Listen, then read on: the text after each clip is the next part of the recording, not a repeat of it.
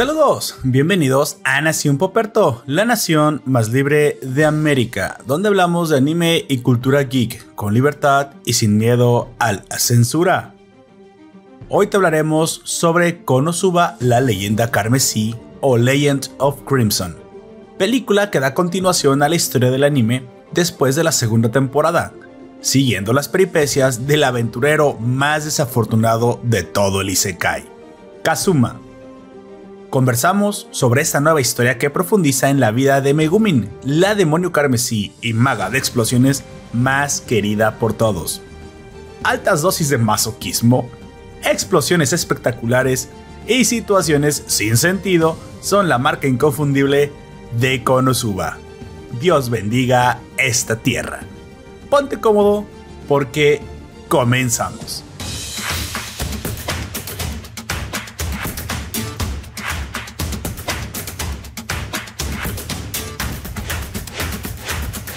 Saludos gente, yo soy Poperto, seré tu anfitrión a lo largo de este podcast.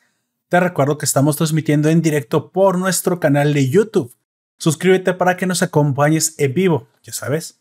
Te metes a Joe, Y-O-U, Tuve, Tuve con B, Joe Tuve, y le pones Nación Poperto.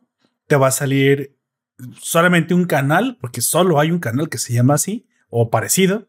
Le vas a dar a suscribir Obviamente le vas a picar a la campanita, no sé para qué sirve la campanita, pero le vas a picar a la campanita, vas a poner comentarios como, oh, son lo máximo que he escuchado. Bueno, eso sí puede, ser cambio, pero lo máximo está muy bien. Y nos sigues en nuestras redes sociales, aunque no tengamos redes sociales. Así que vamos a comenzar. O no, o puedes hacer eso o no lo puedes, o no quieres. No importa, ya, ya no importa. Dale. Este, no hay pedo si no. No hay pedo si no. Para los nuevos escuchas les informo que este programa se divide en dos partes. En la primera hablaremos de cosas random y en la segunda eh, parte pasaremos pues, al análisis de la serie hasta donde va que es la película. Así que, pues bueno, para no tarde, me acompaña mi coanfitrión, el hombre de los rizos legendarios. Por favor, preséntate. Eh, buenas tardes, noches, días. Yo soy Aoyak y como ya dijo mi compañero Puperto, vamos a estar hablando de Konosuba. Una serie bastante curiosa. Pues más que curiosa, es una serie bastante cómica, legendariamente cómica.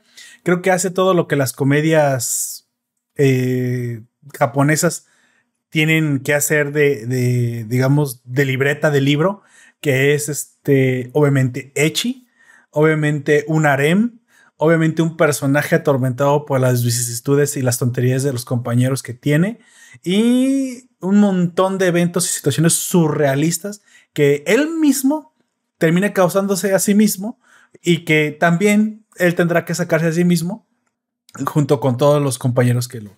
A veces él se mete, a veces lo meten, pero siempre es así. Entonces, eh, Konosuba es... No es exactamente lo más original que puedes pensar, pero a, todos los elementos juntos sí dan una historia que hasta ahorita es de las comedias más hilarantes del anime, tenemos que decir, de las más surrealistas, de las más what the fuck de todo el anime. Y creo que eso, pues lo, lo, hace único, ¿no? Eso sí, es una serie con un, un tono algo subidito, que lo más probable es, que si tienes unas sensibilidades medio walks, pues evites ver porque la verdad, verdad no vas a tolerar ciertas eh, objetivizaciones que se hacen a las féminas. Objetivizaciones. en esta serie. Buscaste la palabra más wow que pudiste para decirlo, ¿verdad? Pues es que ya sabes, se pega, se pega el argot de estas cosas, entonces uno tiene que eh, ya pues manejar el lenguaje que, que tienen. Así que pues bueno, em, en esta ocasión no tenemos eh, absolutamente ninguna nota importante que mencionar, no solo que pues si tienes, si tienes este ganas de, de comprar un Tesla, bajaron las acciones de Tesla, creo que bajaron un poco. Eh, por las cosas que ha estado haciendo Elon Musk. Así que pues puedes adquirir algunas acciones. Pero no creo que quieras comprar acciones, así que pues no ha pasado. Bueno, es una buena noticia si eres gamer, porque el mercado de las criptomonedas se, se, se desplomó. Ay, bueno, creo que sí había escuchado una nota que un streamer de criptomonedas destruyó su rig recién armado, gracias a Dios. Este, no crean que me da gusto que le vea a la gente mal, no.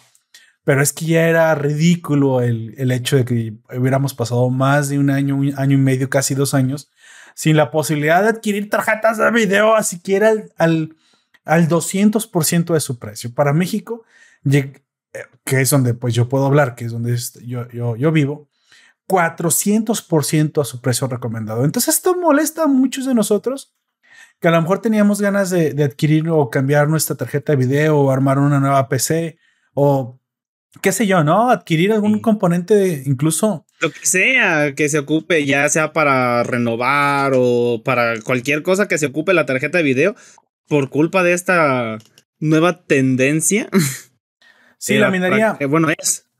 La minería, obviamente, no, es em, secreto para nadie que se em, fue para arriba durante la pandemia. O sea, obviamente casi todos los activos digitales, casi todas las cuestiones que tuvieran que ver con computación, digitalización, la nube, pues sufrieron una clase de, realce o un impulso por, por la pandemia porque nos tuvimos que ir la gran mayoría a probar nuevas cosas como trabajo en, en, este, en home office y algunos directamente ya ganarse la vida de otra manera porque sus antiguos trabajos pues prácticamente ya inoperantes, ¿no?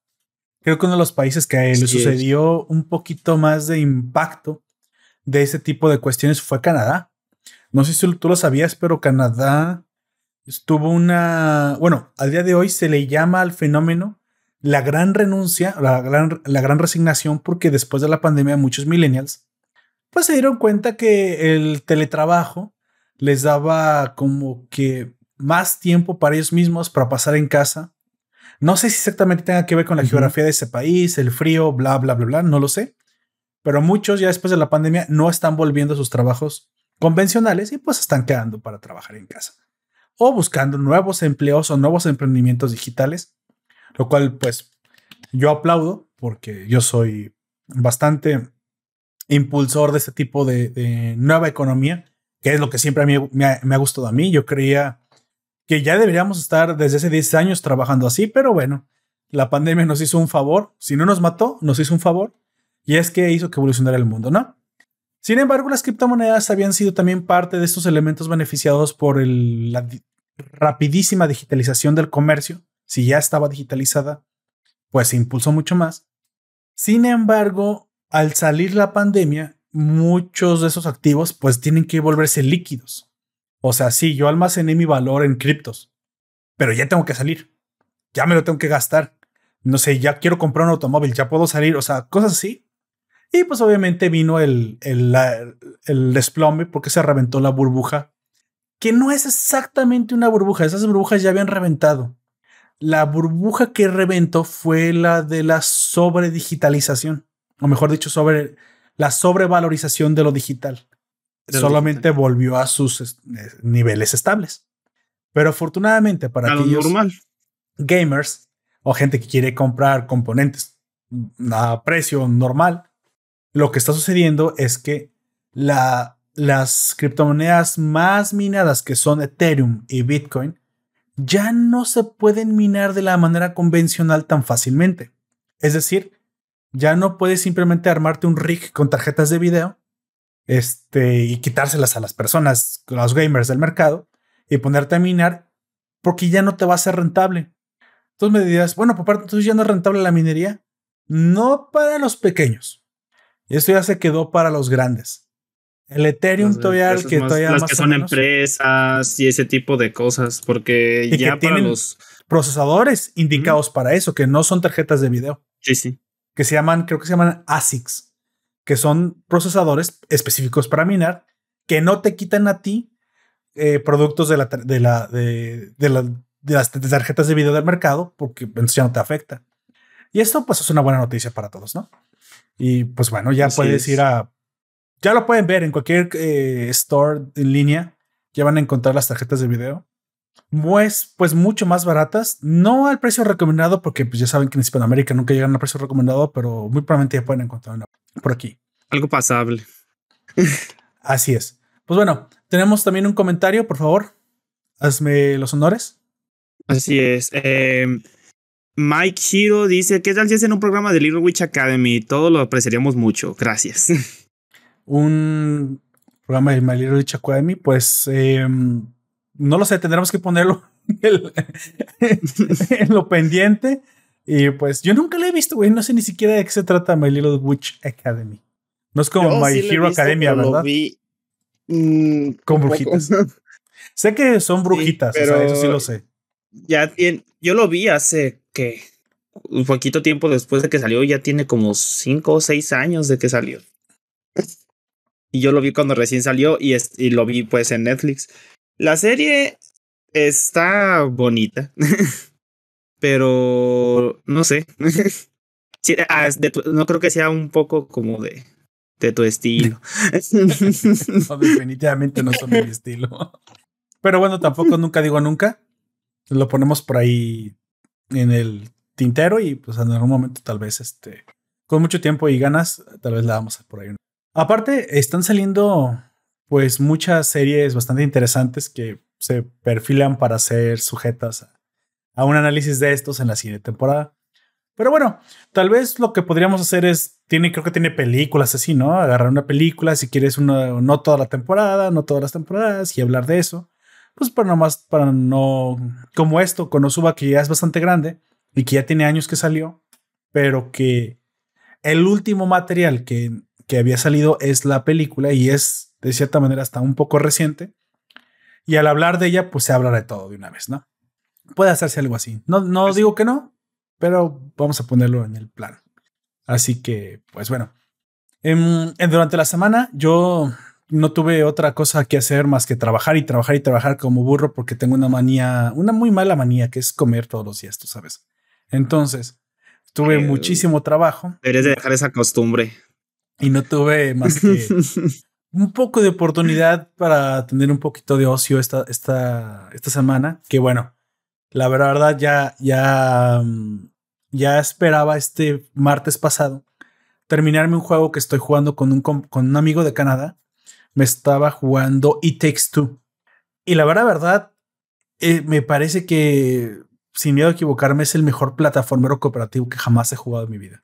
Y ya que te he jugado todos los Marios y te he jugado un montón de plataformeros, yooka y todos esos. Bueno, no sé si son. Ese es doble, pero se parece a esos. Pero ese específicamente no lo había jugado yo. Pero It Takes Two. Y creo que, bueno, también jugué un Rebel 2 y también está muy padre, está muy em, de mucha compasión, te hace sacar unas lagrimitas, pero It Takes Two es otra cosa. Es literalmente un triple A enfocado a, la cooperación. Ya había hablado de esto las semanas anteriores, pero la verdad es que el final me sorprendió bastante. No es un juego que comience bajo, digo alto y pues con el tiempo vayas tú acostumbrarte a las mecánicas y te vayas simplemente llegando a un valle de emoción. Para nada. It Takes tiene la cualidad de que pocos juegos tienen. Cada sección, cada, cada mapa es tan diferente uno del otro que en el siguiente simplemente estás a la expectativa de qué te va a aparecer. Desde, un, desde el evento que te comenté que tuvimos que descuartizar una elefantita de peluche toda tierna para, para, llamar la atención. Pobrecito, Hasta una pelea épica en un cuarto tipo, no sé, castillo de Hogwarts contra una lechuza mecánica. Impresionante, o sea, es un juego que no deja de sorprenderte hasta el mero final. Y el mero final tiene una, pues una, una, una sensación hasta nostálgica un poquito porque se trata de que, como ya dije, los papás están, están peleados, se van a divorciar y deben de reconciliarse para que la niña que tienen, pues, este, deje de sufrir. Pero los papás, como siempre, pues ya no, ya no quieren nada saber uno del otro sin embargo, este hechizo que cae sobre ellos y los transforma en muñequitos y los obliga a cooperar, también es un hechizo de amor y los va a unir más que nunca en la vida. Y eso pues tiene una, un final así como de película ochentera, bonita y muy llegadora, muy llegadora sinceramente. Entonces, si ustedes tienen un amigo o amiga o alguien, algo, su perro sabe jugar, pues también, ¿por qué no? Le ponen un control ahí. Su perro sabe jugar. Porque solo se puede jugar de dos personas. Pues, es sumamente recomendado. Yo no sé cómo me ha pasado esto. Es un, como dije, es un triple A que no parece que es un triple A hasta que comienza a avanzar. O sea, se nota la inversión, se nota la cantidad de mecánicas que le programaron a esta madre. Tiene desde mini eventos, o sea, tiene un chingo de mini eventos y minijuegos. Desde una parodia del Street Fighter hasta una carrera eh, eh, como tipo Mario Kart. O sea, hacen muchas alusiones a, otros videojuegos. Sale incluso el camino del. ¿Te acuerdas de Mario Kart, el Rainbow Road? Al final, que era como un marco iris y, larguísimo. Sale, güey, en el juego.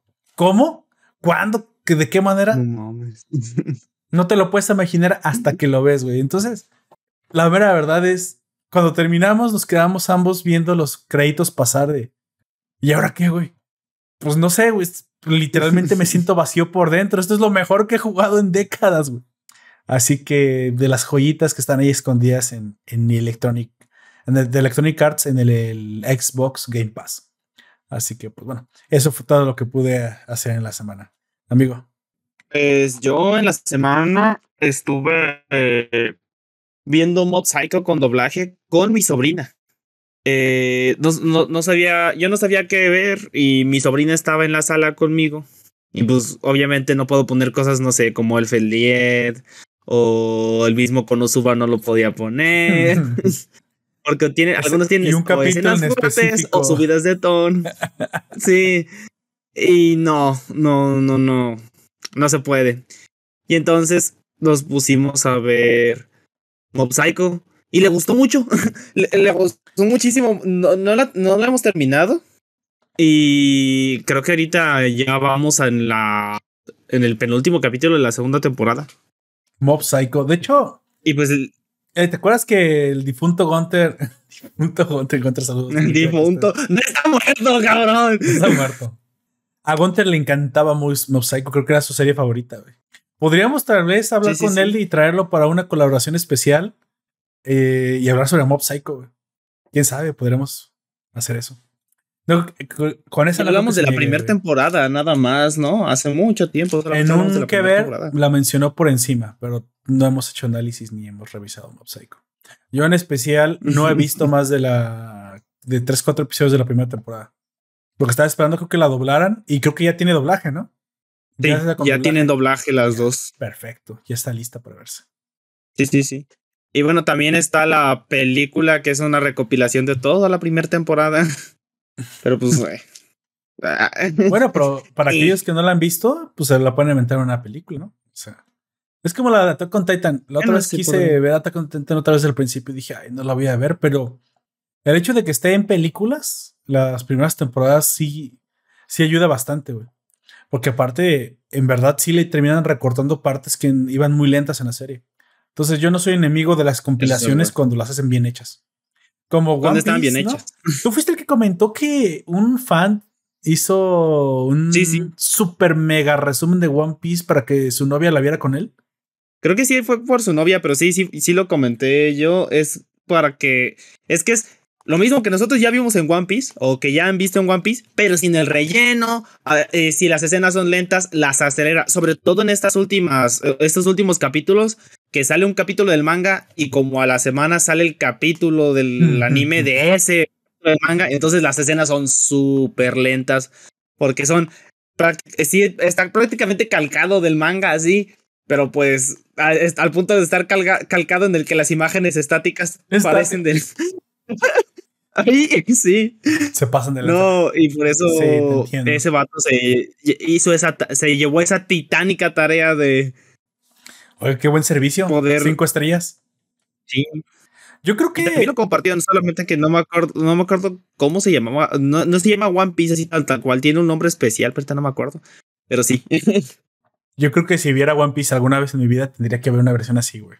Como me aventé Naruto, cortando los fillers, porque sinceramente, si no me hubiera visto, si no hubiera agarrado una serie, una guía, perdón, para ver la serie sin fillers, no, hombre, no lo hubiera podido ver. Es que ya no lo tolero. Como tú dices, tienen mucho, mucho un recurso, usan mucho recurso que es como lo que hacía Dragon Ball, escenas estáticas con música detrás y nada más alejan o van moviendo la cámara, como mientras que se ven los personajes. Pero eso ahorra metraje. Sin embargo, hace lentas las escenas. Yo prefiero un poco de eso y más de movimiento, y aunque no importa que los capítulos y las peleas sean más cortas.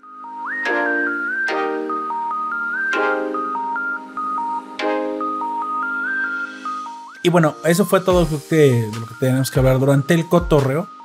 ¿Qué te parece? Vamos pasando a, al análisis de Konosuba. Así que, pues bueno, arrancamos. Konosuba es un anime, como ya dijimos, de mucha comedia. Es un anime con un tema eh, paródico de isekais. Recordamos que los isekais son estas eh, historias donde los personajes suelen morir en el mundo real y suelen ir al mundo de fantasía después de esto porque uh, N razones hay por eso. A veces porque fue heroico, a veces porque así es simplemente la vida. El cielo no existe, sino que al morir tú siempre reencarnas en un mundo de fantasía por alguna razón. Y Konosuba mama de este concepto, lo retuerce todo, lo echa todo patas para arriba y lo vuelve una comedia hechi, harem, irreverente, irreal, trascendental o demasiado trascendental, como tú quieras pensarlo, pero te va a sacar más o menos cosas que te puedan llegar a gustar, pero te va a sacar una sonrisa más de una vez. Y todo esto y más, pero antes vamos a ver un poco de historia. Así es. Eh, con, con Osubarashi Sekai Nishiko Shukufuku o Una bendición por este mundo maravilloso que se recorta a Konosuba. Es una serie de novelas ligeras japonesas escritas por Natsube Atsuki e ilustradas por Kurone Mishima. Y la, la serie sigue a Kazuma Sato, que es el protagonista, un Nini Hikikomori, como dice Aqua, que es enviado a un mundo de fantasía después de haberse muerto a causa de un tractor. Que después, ahí vamos a hablar de eso más adelante. que tiene elementos muy similares a los MMORPGs.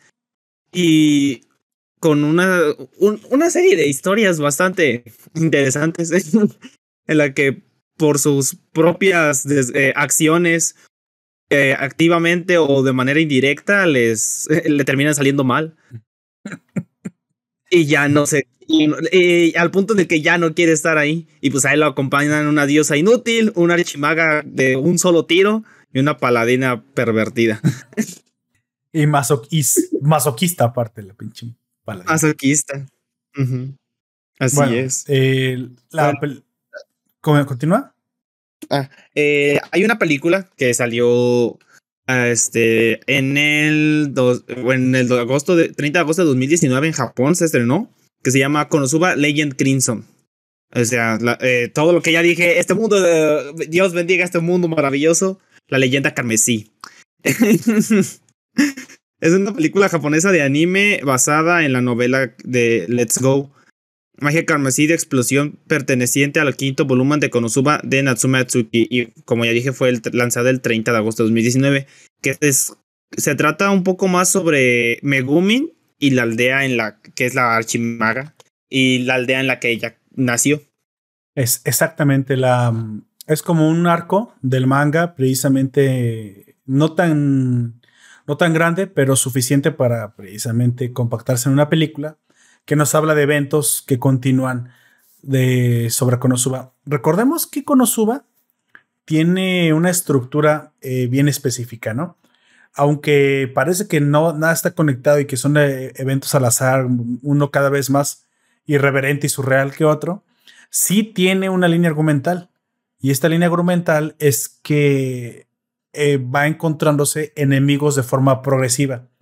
Es decir, en teoría, si el, si el aventurero estuviera fungiendo su principal este objetivo, que es ir a derrotar al rey demonio, como ya, ya es clásico en este tipo de series, debería estar buscando pues aniquilarlo y, y, encontrarse cada uno de sus súbditos y generales. Sin embargo, no lo hace activamente. En las palabras de Konosuba, no estoy pendejo y no quiero morir en una pelea contra, contra personajes tan fuertes. pero el destino o destino o maldito destino lo lleva irrefutablemente a enfrentarse a todos estos personajes, le guste o quiera o no quiera.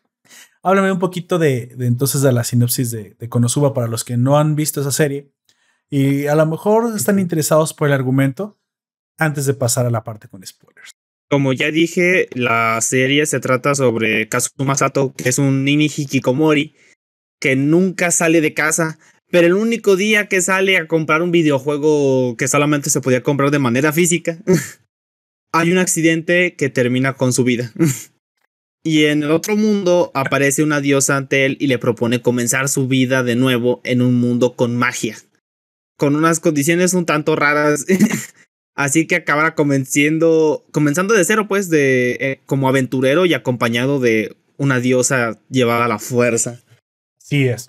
Así que bueno, em, como todo, hasta, hasta en la parte de, del Isekai es una parodia, ¿no? Se va, se muere de manera estúpida y muy graciosa justo el único día que decide salir de su casa. Me recuerda un poquito a la que de la que hablamos de Zombieland Saga. ¿Te acuerdas de la chica que tenía muy mala Zombieland Saga, sí, sí. El día que va a ir a hacer una audición, la atropella un camión y termina convertida en zombie. Así que, pues bueno. Ya sé. Creo que hasta aquí podemos hablar de, de la serie sin spoilers.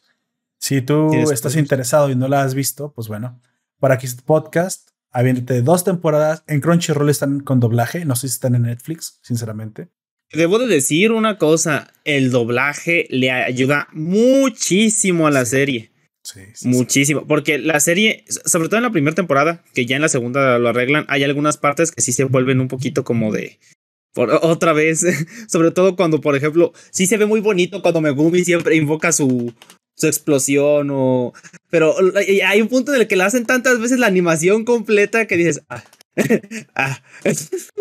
Bueno, sí, sí, tienes razón eso. De hecho, eh, o sea, es que aparte se lo toman en serio. O sea, la parodia es tomártelo en serio.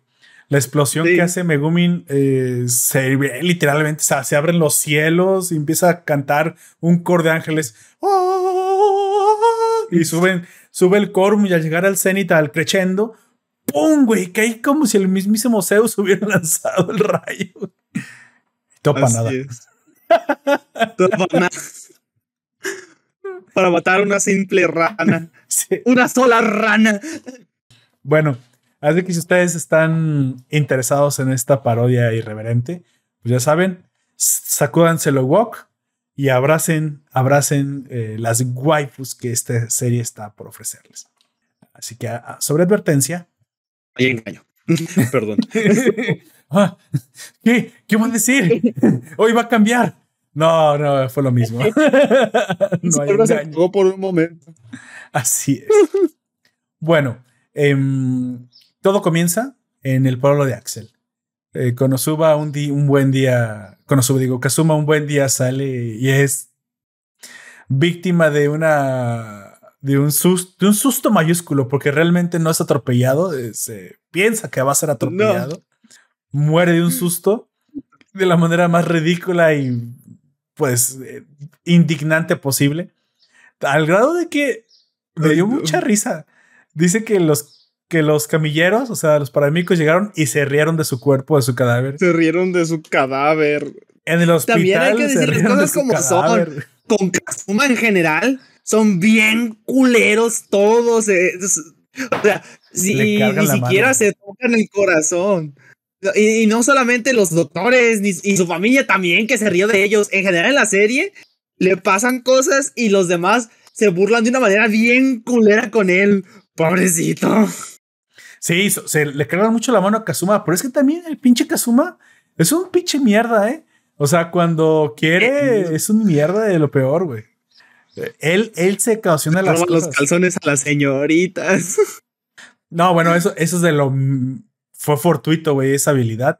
Pero él sí es de, ay, no, yo no quiero pelear, ay, no, yo aquí lo fácil de la vida y ya no quiero, yo quiero ganar dinero y ya no quiero este, ayudar a nadie. No, ¿por qué tengo que hacerlo? O sea, él también se encuentra compañeras al, al nivel de su propia ineptitud, güey. Que también él es así. Así O sea, a nuestros ojos él parece bastante competente comparado con las inútiles de sus compañeras.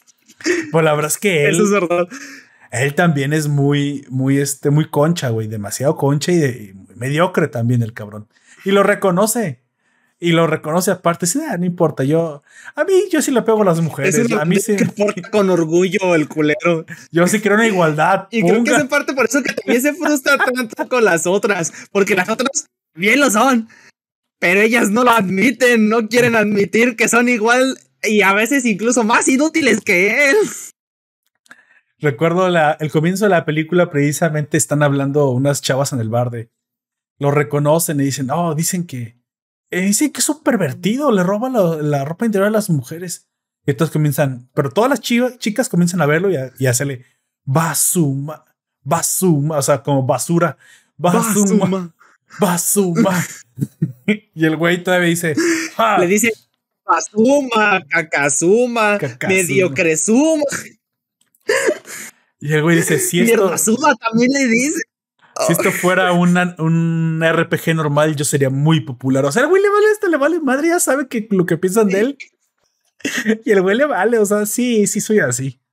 Bueno, este, que, que también, o sea, me gusta mucho porque no, no son heroicos, güey. Aquí la gente no es heroica. No.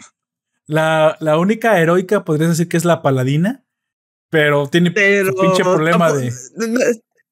No, no, eh, es heroica, pero no sé, eh, no por razones heroicas. No por razones heroicas, es cierto. Bueno, entonces al comenzar en este mundo, Basuma se da cuenta. Basuma. Bueno, sí, Basuma Kazuma, ya saben, lo voy a estar. de todas maneras, ya le yo eso me he enojado al hijo de su pinche madre.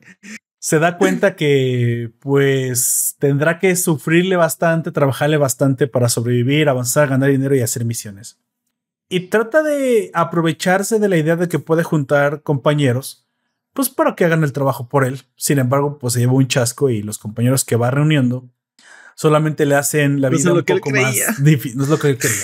un poco más difícil.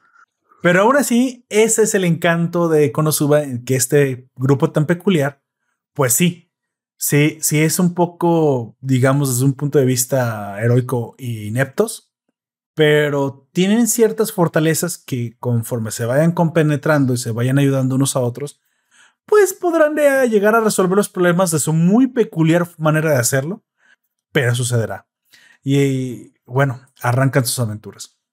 Hablemos de los personajes que son bastante interesantes, muy graciosos y se llevan los aplausos, las palmas y el protagonismo de esta serie. Arranquemos con precisamente el personaje. Este, comienzo y sigues, ¿qué te parece? Entonces, bueno, el personaje okay. principal es Kazuma. El personaje principal es Kazuma Sato, como ya dijimos, a Hikomori, que muere y renace como un, como un aventurero. Él, eh, obviamente, cuando está en el otro mundo, se, se le ofrece una clase como de. Bueno, esto no es realmente obvio porque no en todos los Isekais pasa. Se encuentra con la diosa Aqua y se le ofrece alguna clase de ventaja para que pueda renacer en el nuevo mundo sin sufrir tantos problemas como si fuera una persona normal. Porque el nuevo mundo tiene poca gente y pues los dioses están desesperados por, por repoblarlo y le ofrecen reencarnar aquí.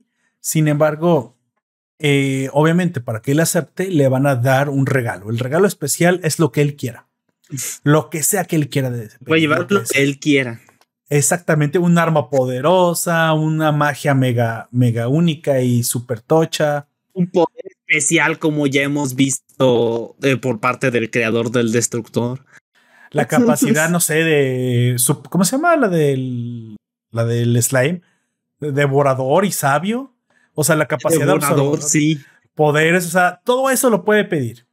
Sin embargo, cuando él está pues diciendo, bueno, entonces, pues lo voy a hacer, eh, está muy bien, mi vida era una basura, yo era un, un hikikomori que no podías ni salir de su cuarto y pues bueno, eso es lo que todo hikikomori desea, ¿no? Comenzar aventuras y tener waifus y, y cosas que no puedes tener en la vida real. Y entonces, Aqua, como diosa ojete que es, eh, porque aparte es gacha, güey, es gacha con él. Sí, no, si Kazuma de repente es culero, Aqua es todavía peor. Creo que es, es culera, es manipuladora, es avariciosa, es convenenciera. es peor Aqua. Y también eso es parte de, la, de, su magia como persona. su encanto, porque aparte está bien waifu y es como. Es como diosa porno, güey. Todo el tiempo trae una mini faldita y. Pero bueno, ese es el. el lo que. Es como el contraste, güey. Porque Aqua en teoría tendría que ser la waifu y no esperarías que fuera la que fuera mala onda con el, con el protagonista, güey. Creo que, como dices, es parte de su, de su única forma de ser y su única personalidad que no, que no tiene parangón y no tiene eh, comparación en otro tipo de anime. Creo que Aqua es muy única de, de Konosuba. Entonces. Y no funcionaría en, en, algún otro mundo de manera. No, no de forma cómica. otra serie no funcionaría bien. No recuerdo haberla visto de forma cómica. Tal vez como. ¿Te acuerdas la princesa de Naofumi del héroe del escudo? Pero pues esa era mala y porque era mala. Pero no con este ambivalente eh, siendo ambivalente, ¿no? Que siendo su compañera, pero aparte siendo mala con él, pero aparte causando estragos, a veces ayudándole. Es única la, la relación que tiene Aqua con este chico. Sin embargo, el problema para Kazuma es que, pues después de que se burlan de él, eh, en un arranque de ira o venganza, decide no pedir nada especial y pide que la diosa lo acompañe al mundo donde él va. Donde él va. Por culerita, eh, eh, Kazuma, eh, como fiel defensor de, de, la igualdad de género. Ah, sí, lo que pide es llevarse a llevarse Aqua a, su, a, ese mundo al que lo va a aventar a su suerte. Y oh sorpresa que sí, que sí es muy poderosa y de hecho es comienza con un superpoder con un poder muy alto, pero es una mujer extremadamente estúpida. Y esto le va a traer problemas a Kazuma desde minuto uno. Así que bueno, eso es todo por el personaje principal.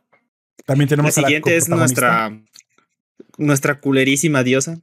Este Aqua eh, es una diosa que solía guiar a los seres humanos a la otra vida, pero fue arrastrada por Kazuma a, este mundo en el que ella es adorada por la Orden de Axis, donde son, bien intensitos en esa secta, porque no es... Eh, eh, todo el mundo dice que es una secta hasta que llegamos al capítulo en el que aparecen y se aparecen testigos de Jehová. Eh, o peor que los testigos de Jehová. se quedan cortos, güey. Estos cabrones. Sí. Son como pues, vendedores de Jafra. La diosa del. de Jafra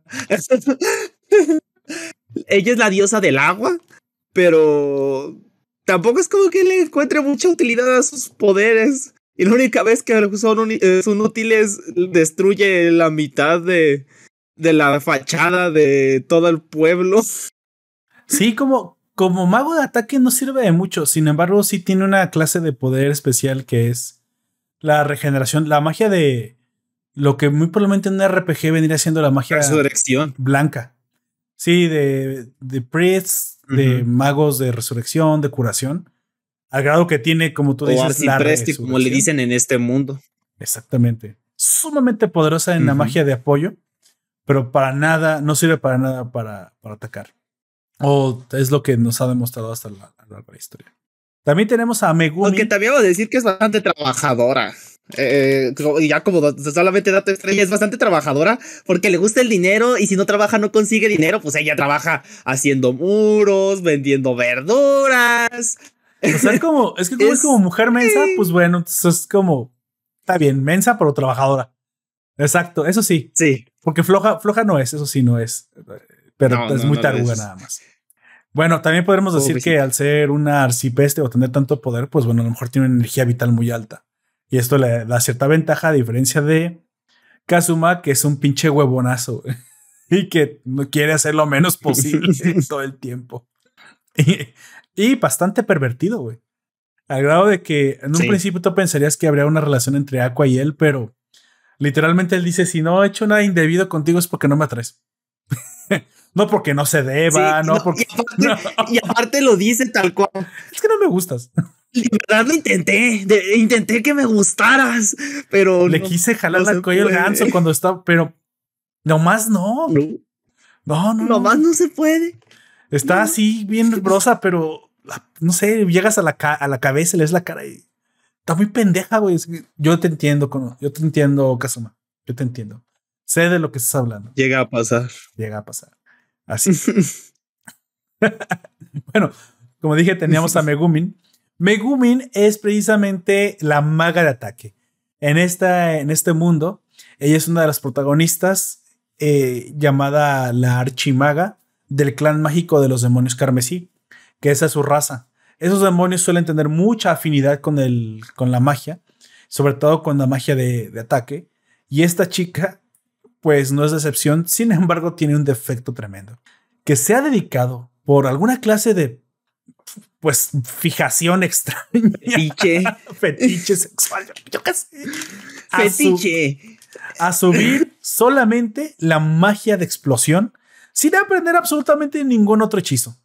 Siendo que incluso esta magia es tan poderosa que supongo que le pasa a lo que en un RPG sucede. Que cuando utilizas los hechizos más poderosos, te gastas de, de golpe y sopetón toda tu magia siendo como en Pokémon la explosión de la autodestrucción, ¿te acuerdas? Que también era una clase de ataque suicida donde acababas muy probablemente con tu propia vida, mm. pero también acababas con el enemigo. Un con, con Pokémon más bien sería el hecho de que un ataque te gastara todos los PPs, porque pues todos tienen una, un límite de usos. Pero también queda toda unas cinco o seis veces, algo así. El problema es que ya no puede ni escapar, casi es la muerte. O sea, es que se, traga las dos cosas. Sí. ¿Te acuerdas? Había un ataque que te. Queda muy vendida después de usarlo. Que te quedabas dormido. Bueno, como el Hyper que tienes que descansar un turno. ¿Te acuerdas que había una. No creo que mm. ataque era que te quedabas dormido después de usarlo, que era muy poderoso, pero que te quedas dormido después de usarlo. Pero también tiene, tiene esta clase de. El único que se me ocurre ahorita es respiro, pero ese no es un ataque, sino que te cura toda la vida mm. y, te quedas, y te quedas dormido. No es un ataque. Es, es de soporte. Sin embargo, bueno, es este mm. ataque mama de esa clase de, de árbol de, de ataques. De desventaja. Y la desventaja, es que se queda completamente inutilizada el cuerpo y no tiene ya magia ni energía. Porque no puede literalmente ni levantarse. Entonces, bueno. y al principio de la serie incluso que parece que también se adormece y no eh, su cabeza tampoco está muy bien después de utilizarlo. Al principio, pero conforme va avanzando de nivel, ya es más ah, consciente después de usar. Vamos a ver en algún momento que muy probablemente pueda usarlo dos veces al día, quién sabe. O al menos la segunda, ya la después de la primera, no va a tener que quedarse dormida, sino que. Bueno, yo no creo yo, e, eso sí, que ya no queda de toda tiesa, pero yo no creo que nunca puedo usar dos, porque siempre utiliza todo su poder en un solo ataque. Y no es porque eh, haya explosiones más, eh, siempre se hacía la explosión. No, la explosión la puede ser un poco más pequeñita.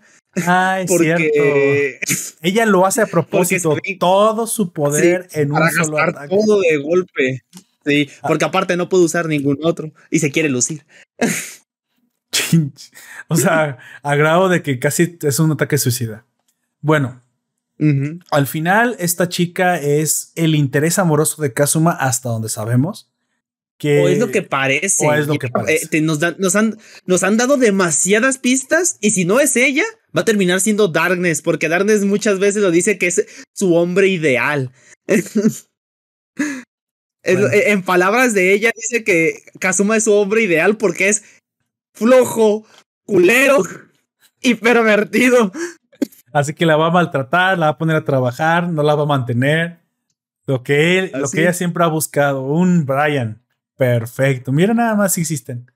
Oye, y ella es rica, de buena familia, blanquita, este, y agarra de lo peor. Oye, no, no somos muy diferentes a, a Konosuba entonces. ¿Es perros esto? Entonces. O amor te, duele. Sí. Vaya, no me había dado cuenta de ese símil hasta ahora. son, o tus compañeras, o cualquier compañera random de la preparatoria. Pendejas. Sí, sí, sí, y ahora tienes un hijo. Y sí, no lo voy a mantener por ti. Te dije, te dije en la preparatoria, pero no. Te fuiste con ese vato de la moto, ¿ah?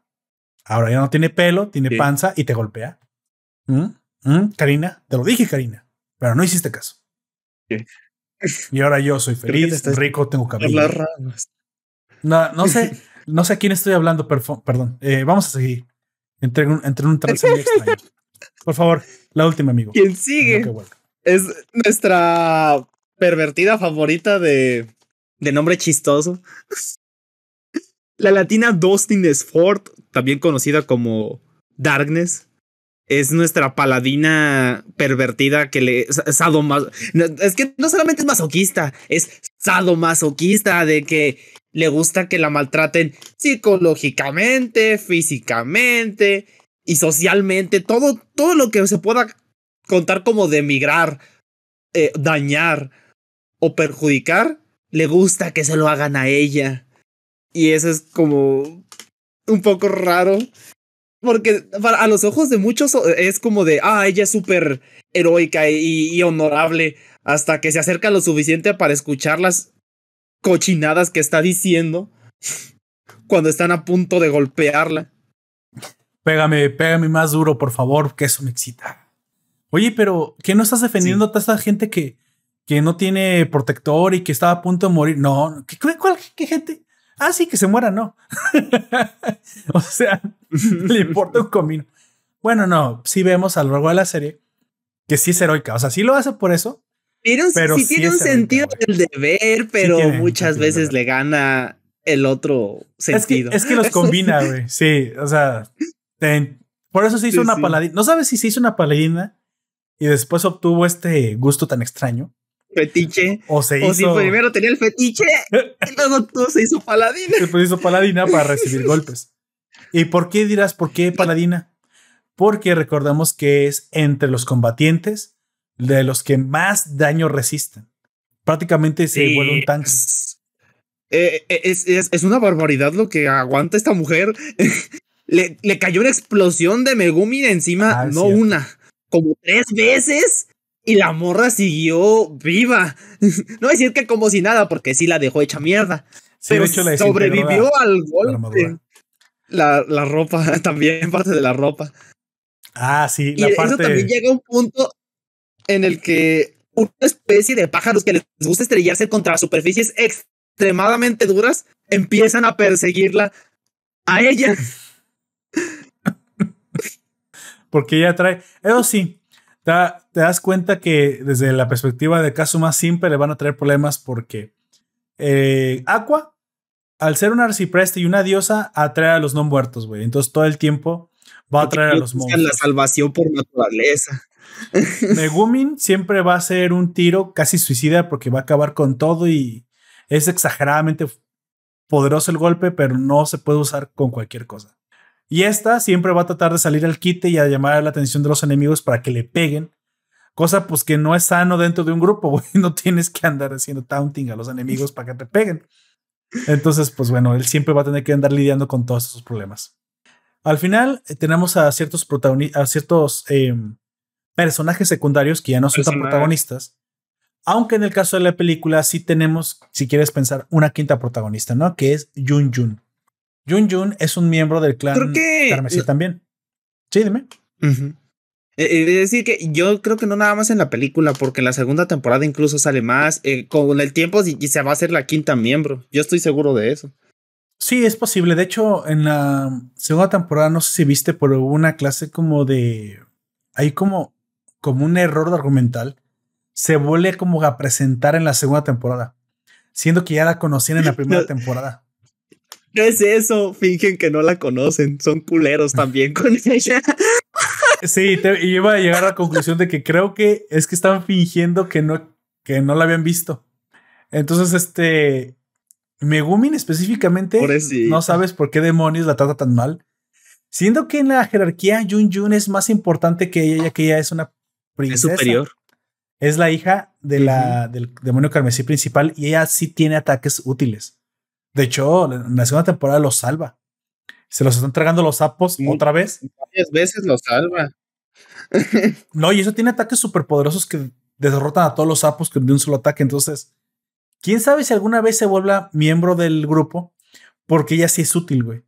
Entonces, como, que eso sería, arreglaría los problemas de, de Kazuma y es por eso que yo tengo ah, mis de Kazuma, sí, entonces es probable que no. Sí, Porque no puede tener un miembro útil, güey. Eso es esa es la maldición de Kazuma. La no le puede sonreír de ninguna manera a ese no. No, es imposible. Exactamente. Siempre tiene que tener mala suerte. bueno, esta chica y Megumin fueron compañeras en la escuela de demonios carmesís en la magia, pero eh, descubrimos en la película que tienen una relación especial que es de amigas y rivales, un poco porque Megumin le debe, le debe a ella haber salvado a su hermanita una vez que su hermanita estaba en problemas. ¿Y qué pasó con Jun Jun? Durante mucho tiempo, Jun Jun fue como buleada por culpa de de que al subir sus puntos, ella subió puntos, se entiende así, utilizó sus puntos para subir magia antes de tiempo y hechizos equivocados, lo cual hizo que su paso por la escuela fuera mucho más duro, porque se equivocó en los puntos, según los compañeros y las compañeras. Pero no había sido eso, sino que ella subió sus puntos para salvar en un momento de emergencia a la hermanita de, de Megumin. Porque Megumin dudó en salvar a su propia hermana para no gastarse sus puntos, ya que ella quería hacer pura magia explosión. O sea, en este, en ese sentido, Megumin fue muy egoísta. Y no sé, a lo mejor si hubiera podido, digamos, en algún momento, pues era su hermanita, yo creo que sí, si los hubiera gastado Megumin. Pero Jun Jun fue más rápido que ella, más rápida que ella. Y esto en algún momento te lo revela Megumin que ya se siente en deuda con Jun Jun porque Jun Jun ni siquiera dudó, güey. Esto la hace a ojos de Megumin una una mejor heroína, güey. Una, una mejor persona, incluso. Una mejor persona que todo el grupo junto. Sí, güey. Ella se sacrificó por ayudar a alguien. Son un dedo de ella.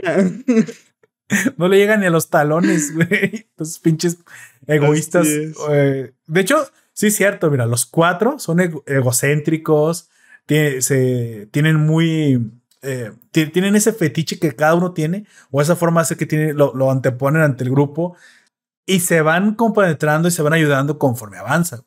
Pero en un principio, cada uno tiene estas cosas y les vale madre si el grupo se ve comprometido por, porque sus gustos se cumplan como la como Megumin que recordamos que en la primera temporada le fue a lanzar eh, hechizos de explosión a un castillo y cuando el pinche Dulahan el, el jinete sin cabeza les advierte que le dejen de aventar explosiones esta vieja baila y sigue aventando explosiones en secreto, Para que se encabrone. Y es la, la, que le ayuda a llevarlo, porque, pues, como sabemos, se queda toda tiesa. Y Kazuma se pues, ¿cómo, ¿cómo te regresas si quedas toda tiesa? Y Pero si estarás pendeja, si ya nos habíamos salvado. ya se han calmado las cosas y son estúpidas las dos. Te digo, esa es una situación narcisista, ¿eh? Aquí los cuatro son narcisistas. Pues sí. Bueno, al final, eh, eh, Jun Jun es una, una coprotagonista, si quieres, secundaria primaria que ayuda a que, a que los eventos avancen. Y en la segunda temporada, pues ayuda a explicar un poquito del origen de Megumin y del origen de sus poderes, que me gusta mucho porque al final, aunque parezca random, en la película terminan conectando varias cositas como cómo surge la raza de Megumin, cómo, cómo fue creada, qué relación tiene con Jun Jun.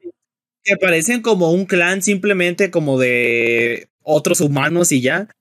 Pero no, son, Una, raza aparte, son un, tipo de forjados o seres artificiales creados por otro pendejillo que mandó Aqua. Otro Kazuma cero, güey. Un Kazuma antes que él, güey. Kazuma Otro Kazuma, ajá. Que hasta el momento conocemos tres Kazumas. El Kazuma Sato, el Kazuma útil, que es el de la espada maldita. Oh, y el Kazuma más pendejo, que es el que creó al destructor y ya no supo qué hacer con lo que creaba. Ese tiene nombre de, de espadachín legendario. ¿Cómo se llama? Este. El, el que sí es útil. Mitsurugi. Mitsurugi. Mitsurugi. Mitsurugi, sea, bueno, no sé si es el nombre o el apellido, pero sé que Mitsurugi está en su nombre. Así es. Pero este cabrón aparece solo para hacerle burla a él, güey. O sea, él debería ser el. Si Konosuba fuera un Isekai normal, Mitsurugi es el protagonista. Pero no estamos llevando al protagonista, estamos llevando al, al antihéroe. pobre diablo que le salió todo mal. que es este. Sí, es un antihéroe, básicamente. Que no quiere ser heroico, pero le sale lo heroico. Sí nada más por necesidad. Y te hacen burla de Mitsurugi. Sí, y mucha gente piensa que un antihéroe siempre es como Punisher, que son héroes que tienen este villanos heroicos convencionales. Ajá, pero no, un antihéroe es aquel que se aleja de lo que nosotros tenemos, entendemos por heroísmo, eh, tomando en cuenta como Superman, que Superman es súper estoico y ese tipo de cosas. El por ejemplo, el Chapulín Colorado técnicamente también es un antihéroe porque él es cobarde, le salen las cosas mal, pero al final termina siendo lo correcto. Se antepone a todo eso. Lo mismo podría decirse de Steven Universe, que es un poco más suavecito en general. hasta que llama eh, muy, muy adelante en la serie, que se pone un poco más agresivo, que pasa de ser un antihéroe de lo bonito a ser un antihéroe más agresivo, al punto en el que también se puede llegar a convertir en un monstruo, que es el villano del último capítulo en general de la serie. Bueno, supongo que spoiler de Spoiler, Steven, Universe. Cabrón, dije, qué bueno que no la pensaba ver. Bueno, espera, creo que ya la vi. También, por favor, eh, continúa. Tenemos otro personaje secundario que es muy importante eh, en la segunda temporada y en la película también eh, sigue siendo muy importante, que es la, una de las generales, así es. Sí, Whis es la dueña de una tienda de artículos en el pueblo de los aventureros principal, eh, principiantes, que es el pueblo de Axel. Y que tiene muchos objetos con muchísimas variedades, pero pues todos son invendibles porque es malo no sí es cierto.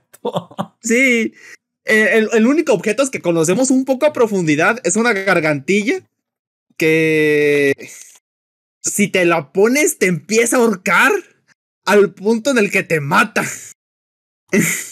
Hasta que tu propósito, no sé, o lo que más deseas se cumpla. Ya me acordé. Hasta lo que tú más deseas se cumpla. Y sí. el problema es que si no sabes qué es lo que más deseas, pues ya valiste, madre. sí.